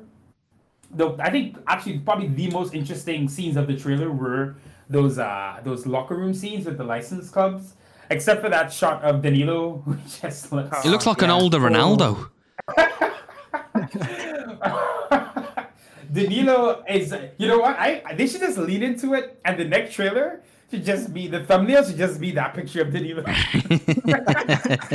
just, just lean into it, become like a meme game at this point. Um, but but yeah, it's I think at this point really we just have to sit back and really just see what actually comes out officially next. I think this year, no matter what, is going to be a painful year, even with the DLC rollouts. But I've even said this as well. I propose I there is a fan base that will pay for a very good Master League experience. I am one of you- them. I am one of them. I think all of us here are. I even suggested if you made it nine, you know, five dollars a month, but you knew you were gonna get consistent updates, right? You're gonna get an, a football manager esque experience. You're gonna get developers who are constantly talking with you about what you like, what you don't like. There is a fan base that would happily pay for it, but I genuinely think this DLC is gonna be so half-assed. Mm-hmm. Gonna be so just put together. I mean, I, I'm hoping it's at least gonna be PES 2021's Master League. And I really fear it may not even be that. I could see a, a Master League where you maybe can't even really edit. You know what I mean? Uh, um, at least the way we can now and you just don't have the freedom, even though it's still pretty restricted. I just, what can we really expect from Master League at this point? Three-year plan was years ago. We got a couple cutscenes, and here we are today, where it's not even a, it's not even a thing. And at earliest, it's gonna be sometime, maybe after, to be honest, the January transfer window next year, which is insanity. You you bring up like a really really good point, as in like even though we were we were promised large updates, you saying like, imagine if we get a Master League that isn't what PES 2021 was. I do get where you're coming from with that because with generation changes from like PS2 to PS3 and then PS3 to PS4, I do believe when um, PES 2013's Master League came out, it was uh, widely regarded and still is as one of the best when you switch to the PS4 or I think it, I think it was PS4 where PES 2014 came out, or, or, it was 15. It was one of the two. Um, the Master League was stripped, like really bad, really really bad, and it just begs the question: with another generation change, even though they have promised updates, will eFootball's Master League be a stripped down version of uh, PES 21's Master League? I don't regard PES 21 and 2020's Master League as high as all the others, but at the same time, there is a pattern of content loss within generation changes. I have a feeling it's just going to be another reskin. Ah. That that is what the three year plan was. Basically, it was just it was just a reskin with yeah the cutscenes were nice, Mm-hmm. but you play one season and you've seen all see- seen them all. Yeah, you've And you've seen it all. The dialogue doesn't change. Your your um, decisions in press conferences doesn't make any influence towards the fans or the board. You can go on a twenty losing twenty uh, loss streak on Master League, and you are still the right man for the job. So there's just no Yeah. like immersion for Master League. But there is one thing that has got me thinking in terms of this whole free to play model, even though we are technically on the Reddit subject at the moment. Do you think Konami's uh, route going down free to play was to get ahead of FIFA? Now, the only reason I say that is because it's always been FIFA that's taken um, their foot through the door before Konami. We saw Ultimate Team uh, before Konami's version. We saw decent gameplay from FIFA back in the day. Um, from like 20, I say 2010, no, 2008 up until like 2011. In that time period, Konami were figuring, well, still still figuring out what their formula was for good gameplay. And then in that time where Konami were trying to figure their gameplay out, FIFA were already making money from additional modes because I do remember correctly, Ultimate Team never used to be free. I'm sure it was a paid add-on from FIFA 09 onwards. I'm sure you had Really? Yeah, I'm sure that in FIFA 09 and FIFA 10, maybe FIFA FIFA 11, you actually had to pay for Ultimate Team and then they made Ultimate Team free obviously if you if you bought the game. But it just begs the question: Do you think Konami going down this forward-thinking and ambitious route is to do with them trying to get ahead of like FIFA? I think so. Yeah. Uh, in fact, I'm surprised that EA didn't do it first Yeah, because if EA made Ultimate Team 3, could you like that would be a huge success. Like, do you know how much mo- mo- more money they would make? I mean, like I said earlier, that they've already got they've already got the blueprint for Ultimate Team. They've got the the content. They've got the offline game modes because, like I said, you don't really have to play online to get like the best stuff. You can Yeah. actually get the best players on Ultimate Team or decent players, but you have to really, really grind to get a good team on FIFA. Like really grind. Um, there's not like packs that you can get on FIFA that there is in PES. Like in PES, you get the featured players that are released once a week, where you can get a guaranteed like black ball, I'll never forget um, PES 2019 when they first started doing featured players. Um, Simeone from Fiorentina scored, I think it was a hat trick, and they gave him a 96 rated black ball version from his like 78 rated base card, and you could just get that straight away. So it just shows that like you can get players so much easier in PES within to a point where you'd say the My Club game mode can technically be completed within like the first week of it being out because of how easy it is to obtain those players. But in FIFA, it is different where you do have to grind. Um, but yeah, I just wanted to know what you both thought on like, do you think that Konami are doing this to try and get ahead of FIFA or trying to get ahead in like the football market?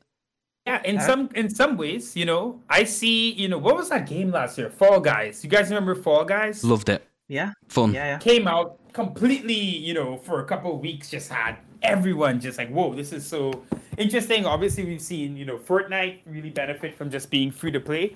I do think it's them trying to get ahead of FIFA, but I also think it's them deciding not to fight anymore. I think it's them it's just reorganizing and saying, hey, if we just have less people working for us, maybe we don't have to actually work as hard and compete on this higher level.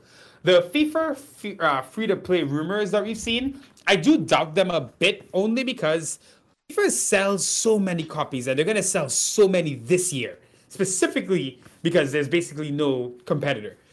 Um, even us diehards, I'm probably going to buy FIFA this year for the first time since 2006.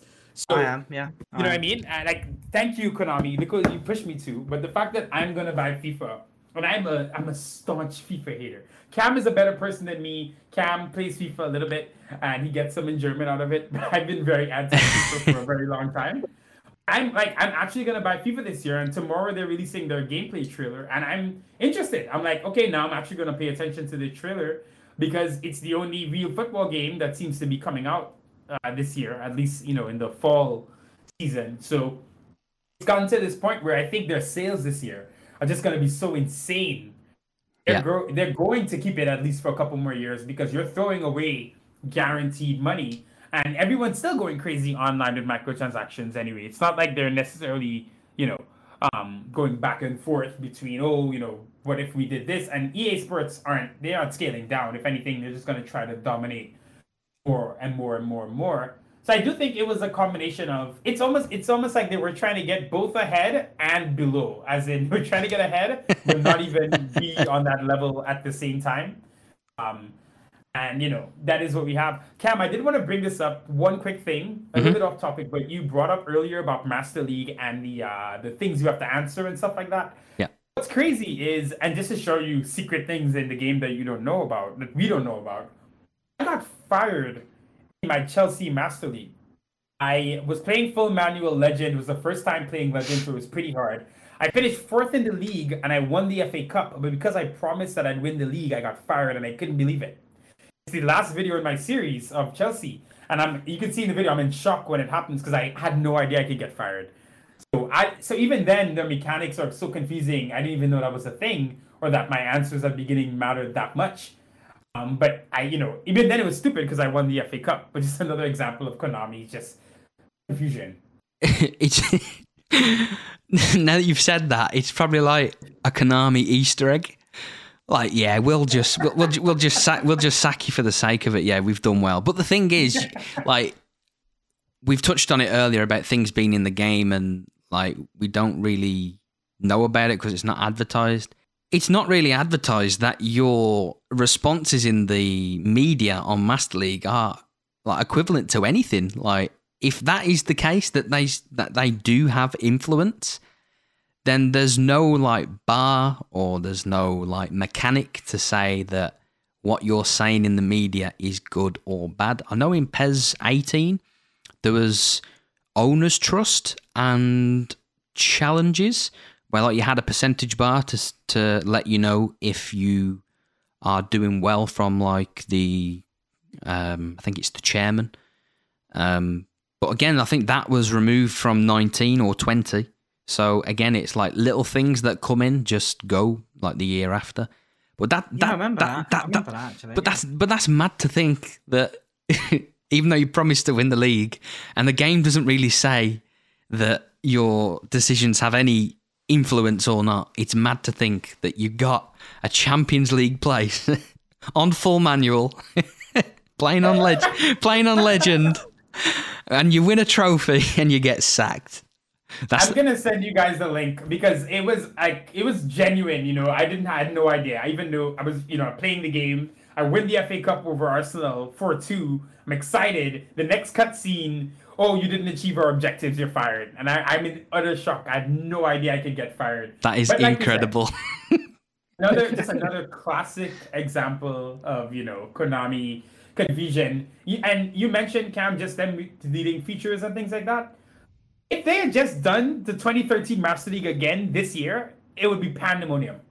It oh, would be God, yeah. backflips. Yes. It is eight years old. And it would have been the most exciting moment for the series in, in eight years if they just said, hey, guess what? Remember that Master League you liked? We're bringing back the entire thing. And we're also going to bring back the feature where you can see the all time top goal scorers from PES 6, which I know you all Oh, love. my God, yes. I want that in my Master League. That's it. Those two things, and you would have seen the most positive response. Uh, but yes, again, again, we you know we talk about these things, and I have to keep reminding myself, I am maybe just not the person that they care about anymore. And as much as these things seem to make sense to us, right? It's not where they're even remotely focused, and uh, it's it's it's sad. I think my real question or the thing that entices me now is with Konami and e eFootball essentially kind of bowing out, is someone else, is some other developer looking at this and thinking, hmm, I have a three year, maybe there's something I could do in the next two, three years. Maybe there's some part of this market I can get into. Um, we've seen with, um, I don't know what the company's name is. Oh, Big Ant. You guys, I don't know if you guys know Big Ant Studios, but I know they've released um, a couple of really good cricket games and uh, the tennis game. I've really enjoyed both of those games. I grew up in Trinidad, so I'm a big cricket fan as well. So I enjoyed both of those games a lot, and they they've tweaked them a lot over time. It was kind of like an open beta where they took feedback and they kept adjusting the game mm-hmm. and making it better and better. And I know the tennis game in particular, that's the tennis game was really poor at first, but after like six months, it was actually a pretty incredible tennis game. So I do wonder if I'm really hoping that someone decides to take a stab because if you look to the past, we had so many football games. I didn't play most of them, but there were a lot of them out there at the same time in the mid 2000s and stuff. And we, if, if any, if any sport deserves more than like really honestly one company competing, football. I and I really hope you know the licenses are a big issue, but I would really love if some developer takes the time crowdsources something and just makes a game that has maybe no licenses but does the magic on the pitch that would be well received. And uh, I'm hoping, if any silver lining from this entire thing, that this kind of opens up that conversation maybe for some developers out there. I do you know I I never welcomed like a third football game into the fold just because essentially that I saw um that that company would ju- well if a company would come along to make a third football game that they would be collecting scraps from in terms of like licenses and whatnot. But now that we're going down this route, I would actually now welcome it because, like Terry said, it's all what matters is on the pitch. And even if we can't get like a FIFPro license for the players, just make the names up, make a fake database, and a community could sort that out. As long as you get a game that performs on the pitch that has some kind of graphical quality that will entice you in and you can get invested in as well, I would definitely uh, welcome it. I mean, I believe we haven't seen a Fight Night game since Fight Night Champion, which was 2011. And now we've got um, that esports boxing. That looks absolutely phenomenal. I don't know if any of you have seen it at all. No, yeah, that looks insane. That's a great example, actually, Cam, of what I'm kind of thinking. Um, the esports boxing thing looks like exactly the kind of project I think we would love for football. Yeah, Cam. Once this podcast is finished, I would highly recommend you going to look up. I think it's ESBC or it's something like that. E- esports boxing, basically. Just type that in, and it is a small like dev company who are making a boxing game, and they are very, very open in taking in feedback. And you should see, even though they are making their first boxing, uh, like sports game, you should see like the roster that they have got. They've they've got Canelo, they've got um, I don't know if I don't think Mayweather's in there, but they've got like Eddie Hall in there as well. Um, they've got Eubank uh, Junior. They've got Josh Warrington, like top UK boxers, and the game it actually looks really good, and it's all based on like realism, from like how your body's turning to uh, when your body's turning into a punch, and like the heavier you are, you more, the more pu- punches that you do, the more that you'll tire quicker. It looks phenomenal, and everything that people have been commenting on, they've been taking it on board. I do believe that they have a Discord as well, which the Wow, that, which wow. the devs do um, posting uh, now and again. Um, That is incredible. The But y- Discord. But yeah, I do highly recommend looking at uh, their stuff. A lot of their stuff at the moment is like work in progress, but it is some good stuff. Yeah, I'll definitely check that out. Um, wow, yeah, I, I would, I would love a, a small indie developer to come in. Like I said, And- like just just make a fake database, and it, it, that can obviously be sorted if the database is allowed to be like edited. But we, as like football fans, football gaming fans, we would welcome you know anything that's I wouldn't say a competitor, but someone who can throw like a spanner in the works and just be like, look, we might not have got the licenses, we might not have got this, that, and the other, but what we've got is good, good gameplay. And if anything like that happened, then I would be more than welcome to try it. That's the thing. Like an indie developer would just need to just nail the gameplay and give the community the tools to sort the rest of it out, all the licenses, everything. Just give us, give the community the tools, and we all sort out all the licenses. Mhm. You have to, you have to compete with EA or Konami. Well- Just, make just I'm sure on Evo Yeah. Web, there's like a, a thread of like potentially creating like their own video game after the news that came out. And wow. if I'm being completely honest, if anyone was to make or try to source some kind of a football game, the amount of talented modders on that site in terms of their knowledge in programs and implemented free mods for the community, it would be really nice to see a community based game come out from all the wizards of like the modding community because to be fair they've already enhanced my PES 21 experience. And I know that they are enhancing a game that's already released and they're just adding their like flair to it.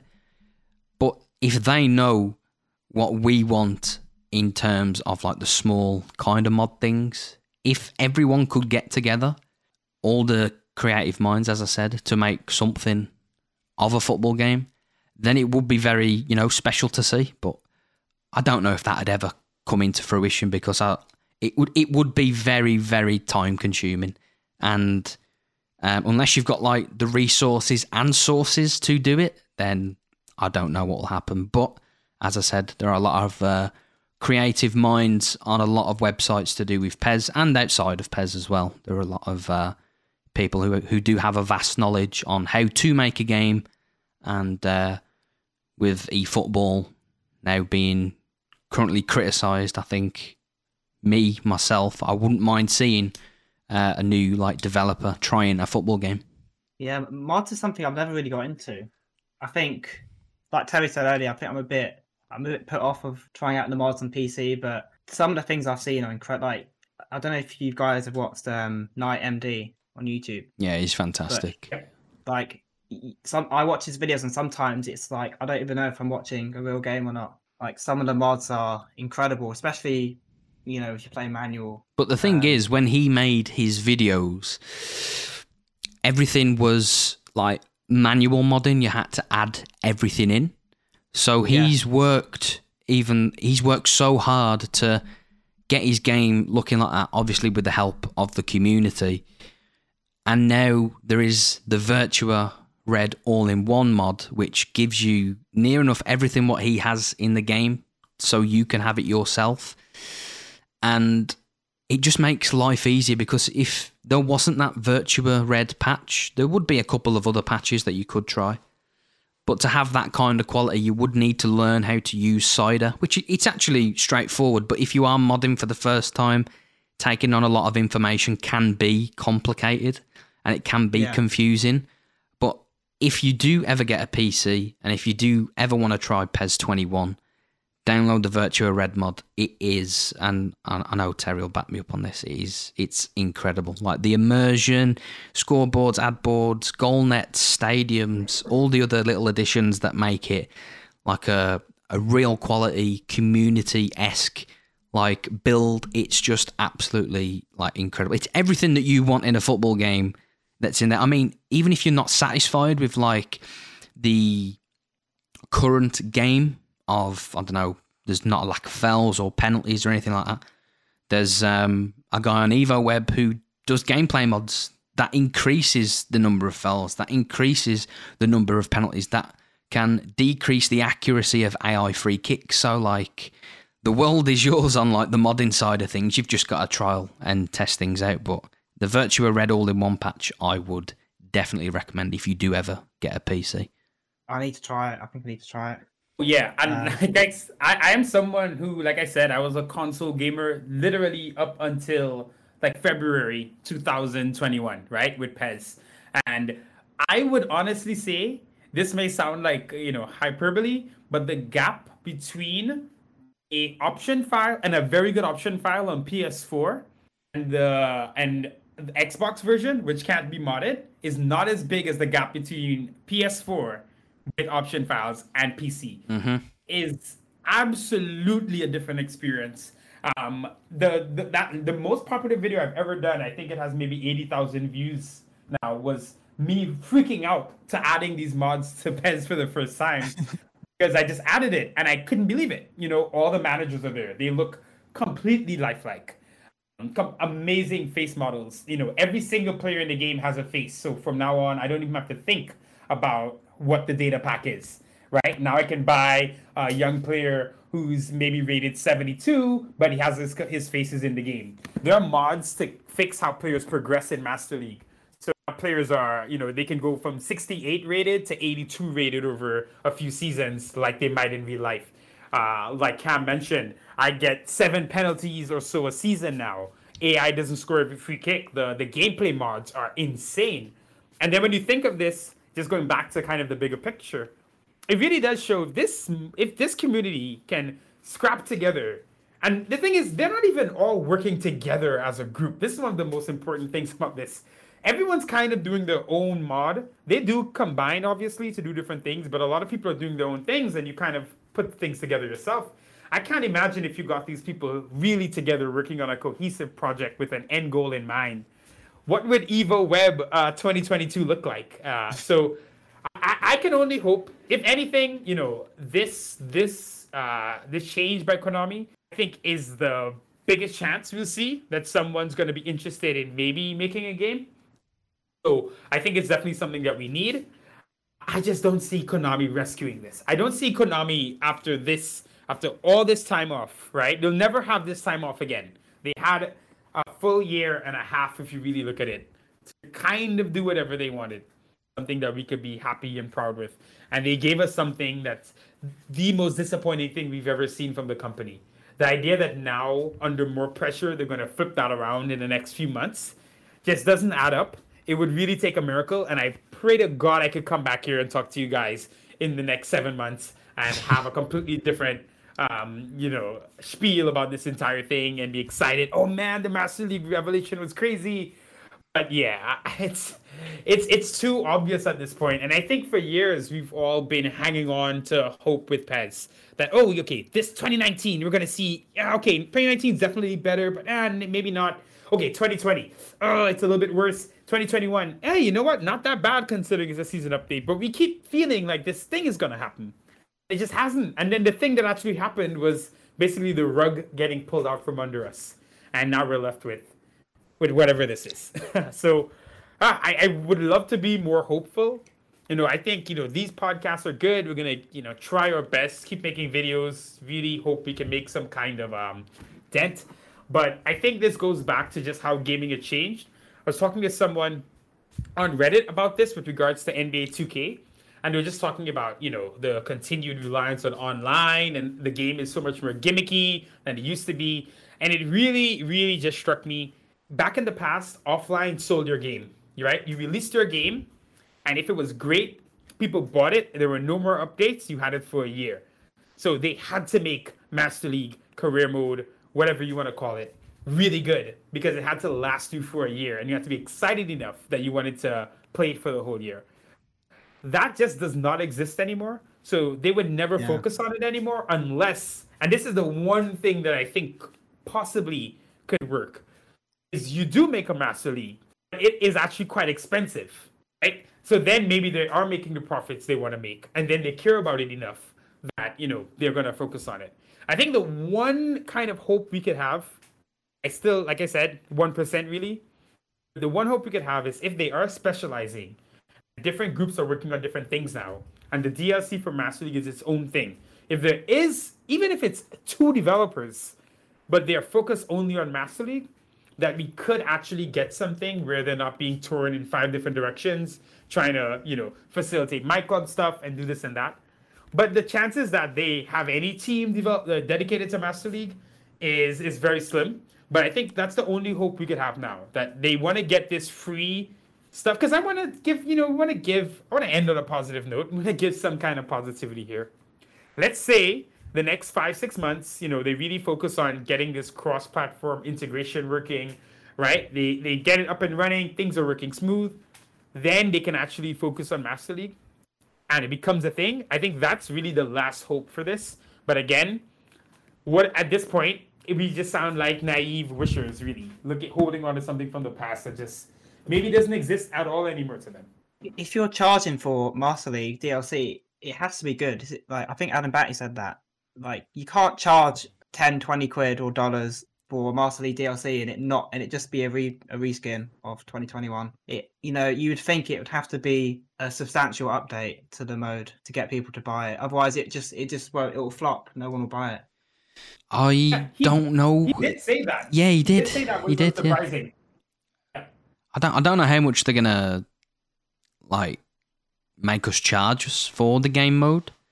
That's another issue that I do have because of how good I say how good how good Master League was, how much memories we've had with the mode, how much it still means to a lot of us, whether we make content or not. Um, I don't know if they're gonna use what we know as Master League as a way to charge us a premium price with it being bare bones. That's the only thing I do worry about about it. Um, mm, yeah. But with, with with what Adam said on his tweet, again, it falls on to a load of the other things that he has said in the past that yeah, hasn't come true. to fruition. But at the same time, you've got to think if you work for a company and they are paying you, you're not going to, and he's got to sell the game. He's not going to say shit, is he? No. he's going to try and hype it up as best as he can to make sure that there is going to be sales. I mean, it's just one of those things now where, as Terry's already mentioned, we are not the focus anymore, which I I understand. I get it.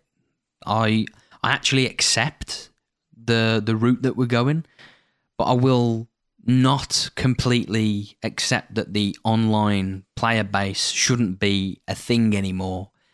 Um, and that's how it currently feels with how they've dealt with the the trailer, the communication, and like the roadmap. Um, I'm certainly, even though Konami are probably not going to listen to anything that I do have to say, I'm not going to be one to shy away of saying what needs to be done to get the game mode better. I obviously do want the best for for Master League, but at the same time, I don't want to be paying a premium price for something that is completely bare bones, and that is currently what I do worry uh, about them making it a paid mode. Because essentially, when you look at it, buying a mode that you are in full control over in terms of you pay, you basically pay for what you want to play. And the control is in our hands now. If we want to go online we can do it for free. If we want to play offline we've got to pay. Fair enough.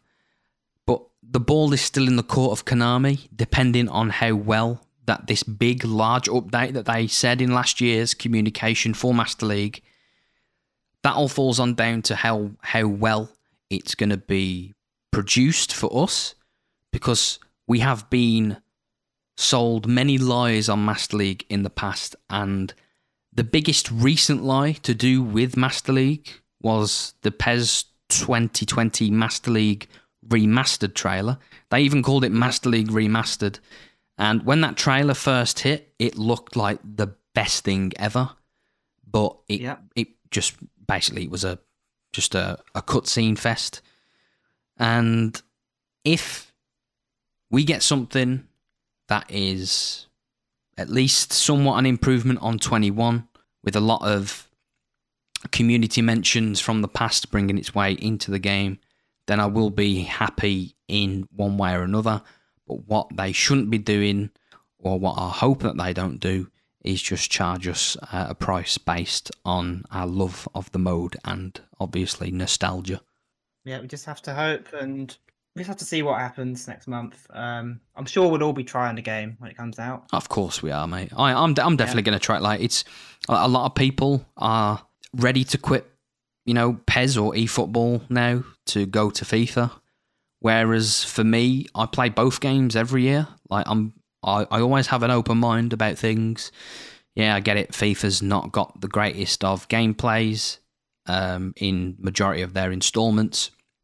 You can have sliders to tone down the experience, but you still do get that FIFA-ism of like gameplay in terms of like the unrealistic physics in some aspects and the amount of like rugby scores you can get in the game and it's it, it's okay but like i said i have an open mind. I play both games. I see the pros and cons in both games and i'm not essentially quitting one game to go to another.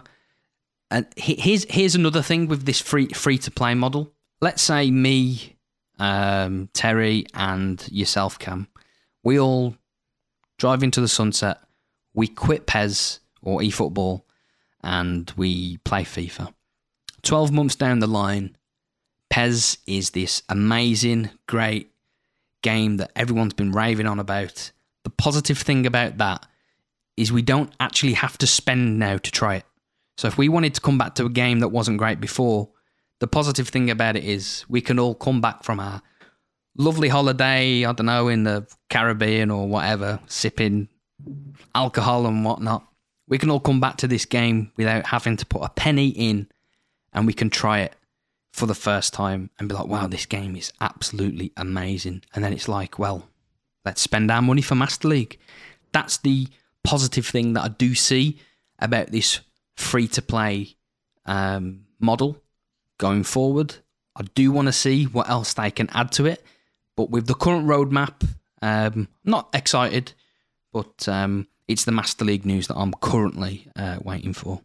Yeah, we can only hope. And yeah, um, we've been talking for over two hours now, so uh, we should probably call it a day soon. Uh, before we go, though, hmm I just want to quickly ask both of you, what is your favourite PES memory?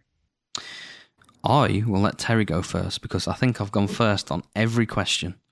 that is a really good one. There's just one that comes to mind, honestly. It was um it's just always been there. I was at my grandmother's house like over the summer in Trinidad and like two I can't even remember. It was Master League Real Madrid and we were down 4-1.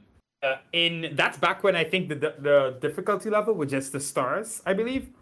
And he- so I was on the highest difficulty. I remember being down 4 1.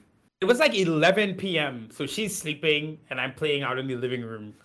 And I score one. It's 4 2 in like the 83rd. I score another one. It's like 4 3 in the 86th or 87th. And then I scored in the 90th minute. And then in the 93rd minute, I made it 5 4. And I had to stifle my scream. I like ran around the house. Like to this day, I have that memory just etched. It's etched in my memory. But I just remember like that one of those crazy Master League moments where I made this really improbable comeback. Because one of the beautiful things about PES, even historically, was you might get the odd 5 4 game or 6 3 or whatever, but it felt so realistic based on how football really is. You know, you'd have that result, that random result every now and again, and then your next game might be nil nil. So I remember just coming back at the end. I pushed everyone forward. I did a custom formation. I moved the players. I remember it so well. I just remember that euphoria when I scored that goal to get it was a league match in La Liga. I was getting three points in the league, but I just sprinted around like the entire house at like 11 p.m. trying to tiptoe and not make too much noise. Um, but yeah, that's the kind of stuff I think the series has always been built on, and it's the history of the series. So I, am gonna try to remain hopeful. You know, like like Cam said, if any, if this really does become some kind of game, a game that's constantly updated and constantly tweaked, they don't have to worry about the yearly cycle, so it's a bit more freeing. And in a year, it becomes a really good game that would be incredible. And and I think all of us, as long as we've waited, we've already waited long enough. If we had to wait another year and it actually ends up being that, we'd be really really happy. But that is my uh, my PES moment that I remember really well. Those are the moments, the Master League moments. Amazing. Um, Cam, what about yourself? I think the best memories of PES I've had was uh, obviously back when I was younger. It was I say between PES five and six, but I think they're both great in their own way. Um, but for me, the reasons why like the PES five and six era is you know the best for me is because the constant couch play that I used to have with um, my friend who lived in the same street as me. Um, obviously, there was no Ethernet play back then, or if there was, I didn't have internet. Um, just constantly him coming over to mine, bringing his controller and and his game, and then uh, vice versa. I'd bring my controller over to his. We'd play PES.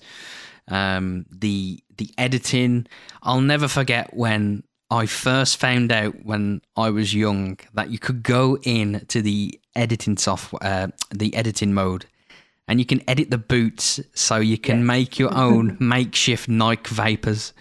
I used to love that and put the red and I think it was the white and red ones straight on Thierry Henry all the time. Like I'd spent so many time, uh, so many hours editing, and those memories just last forever because. And the reason why I still play like the PC versions of them today, like PES 6 original season, is because those memories that I had from my childhood have increased tenfold because all the teams, balls, stadiums, chants, um, they're all in there. So, like, my childhood experience comes full circle once again, but with an experience I never had when I was young because obviously all the, the licensing issues um, that we had uh, back in the day and still that we have today. But yeah, PES 5 and 6, not only was it a great game, it's probably one of my favourite footballing eras as well. Um, yeah. Zidane, R9 Ronaldo, Can- Cannavaro. Yeah you had that fantastic Italy team from 2006. You also had that incredible uh, Brazil team as well from like 2002 to 2006. Such a special era for me in football and in gaming in general. And like Terry said, if you were going to go through like a 6 4 or like a 7 2 game, it didn't feel like it was unrealistic. All the goals that you felt in PES back in the day were all realistic and it all felt like the fundamentals of football were already there in that game. Because as Terry alluded to at the start of the podcast, um, as as soon as you find out what the go-to tactic is or the meta as they call it now in like the in the FIFA games, that's the known way that you can score. And as Terry said earlier, if you know that that's the way you can score by like doing a certain move or something, you kind of stop yourself from scoring because you feel like you're cheating. But with PES, everything just felt natural. The fundamentals of football was there. It was just all fun to play. And yes, it was probably the greatest time of my life, um, gameplay yeah. wise, for uh, PES. I think for myself, I'm going to say, I think I'm going to say PES 13 Master League. Um, I used to play it with my uncle. He used to come down on the weekends, and we had a Marseille together, a co-op. And uh, one season we got a bit bored, and uh, basically what we did is we created a a player. We gave him a fake name, all that, and we put all his stats up to the max. and we we made him a free agent. and I think at that time, if you made a player as a free agent, it would come in in the Master League as a free agent, and we thought, right, we're gonna sign this player up and just have fun with him. All his stats, 109 maximum, and uh, we create this player. We get into the Master League. We try to sign him. Doesn't want to sign for us, um, and he ends up signing for Arsenal. and um, every single every single time we played Arsenal, he was running rings around us. We couldn't touch him. He was he was the greatest player ever, greatest player ever, and it was unrealistic, but it was just it was so exciting. You know, every season, the first game we look at was when we're playing Arsenal, and it would be a bit of a like a rivalry. Like, let's try and get one over Arsenal because um, that one player we created. So that really backfired on us. Uh, but it was it was a lot of fun, and yeah, I, I, I miss those moments. I, th- I think that is probably the most unexpected but well like rounded and such a positive way to end the podcast. I did not expect that. I thought you were gonna. I thought. I thought you. I thought you were gonna say, "Oh, we signed our own player and we I don't know, won the UEFA Champions League and he was top scorer, but no, he, he completely signed up for another team and smashed you every time he played against him. every time, yeah, every time. Um, Incredible. oh, yeah. The good thing I'll say, guys, is we still have these games, and it's actually something Cam you've definitely reminded me of just on your channel and even the stuff you posted on EvoWeb. As much as you know what's going on now is a bit sad, it is good to remember these games all still exist, and in many different iterations, you can go back and play them. And the funny thing is, obviously, it's not the same as when you was a kid, when you were a kid. But the games themselves are, to be honest, I even look back now, I'm even more impressed when I look back at what they were doing back then. So we can still, you know, if anything, maybe this year is a, time for a lot of PES fans to delve into the past and um, play those games that were really well put together and made with us in mind, which is really, I think, the defining characteristic compared to uh, what we're dealing with now. Yeah, definitely, definitely. Um, all right, let's let's call it a day there. We've been going for I think two hours and a half now, nearly. Um, I mean, it's a good introduction. yeah, yeah, it certainly is. Uh, Cam and Terry, thank you so much for coming on. Um, I'm a big fan of both of your content and channel, so it's been really nice to talk to you both. It's been a pleasure. And yeah, thank you for listening, everyone. Definitely. Thanks for having me, guys. No problem. Yeah, nice. Absolutely fantastical. Uh, I guess there'll be more of these going out soon with like different other uh, other people because I am willing to listen to any kind of PES podcast at the moment. Yeah, definitely. Like, if there's any, you, d- you don't even have to be a PES creator. Just even if you're a PES fan, hmm or even if you're a FIFA fan, like, come on and talk. I'm I'm happy to talk about football games. So if you're listening and you want to get involved, just direct message me on Twitter at PES Rumours and um, just come on and have a chat about about PES or FIFA or or anything. Incredible stuff. Well, it's been fun.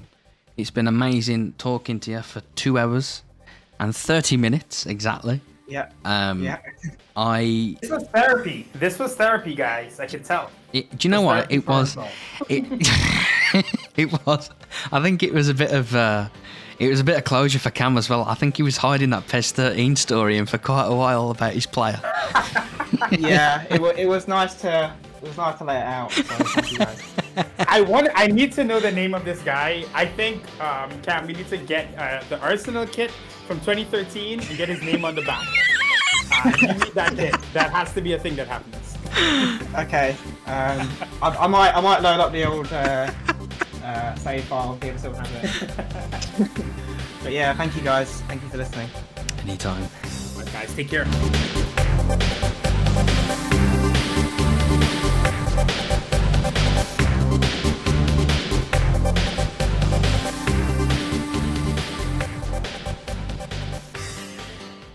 Yeah, The secret, I- guys, is uh, we Yeah, should have on. learned Japanese years ago. yeah. always- I always wonder if we, as a community, had decided post PES 2013 to really invest in learning Japanese together and just created all this content in Japanese, if it would have actually made a difference.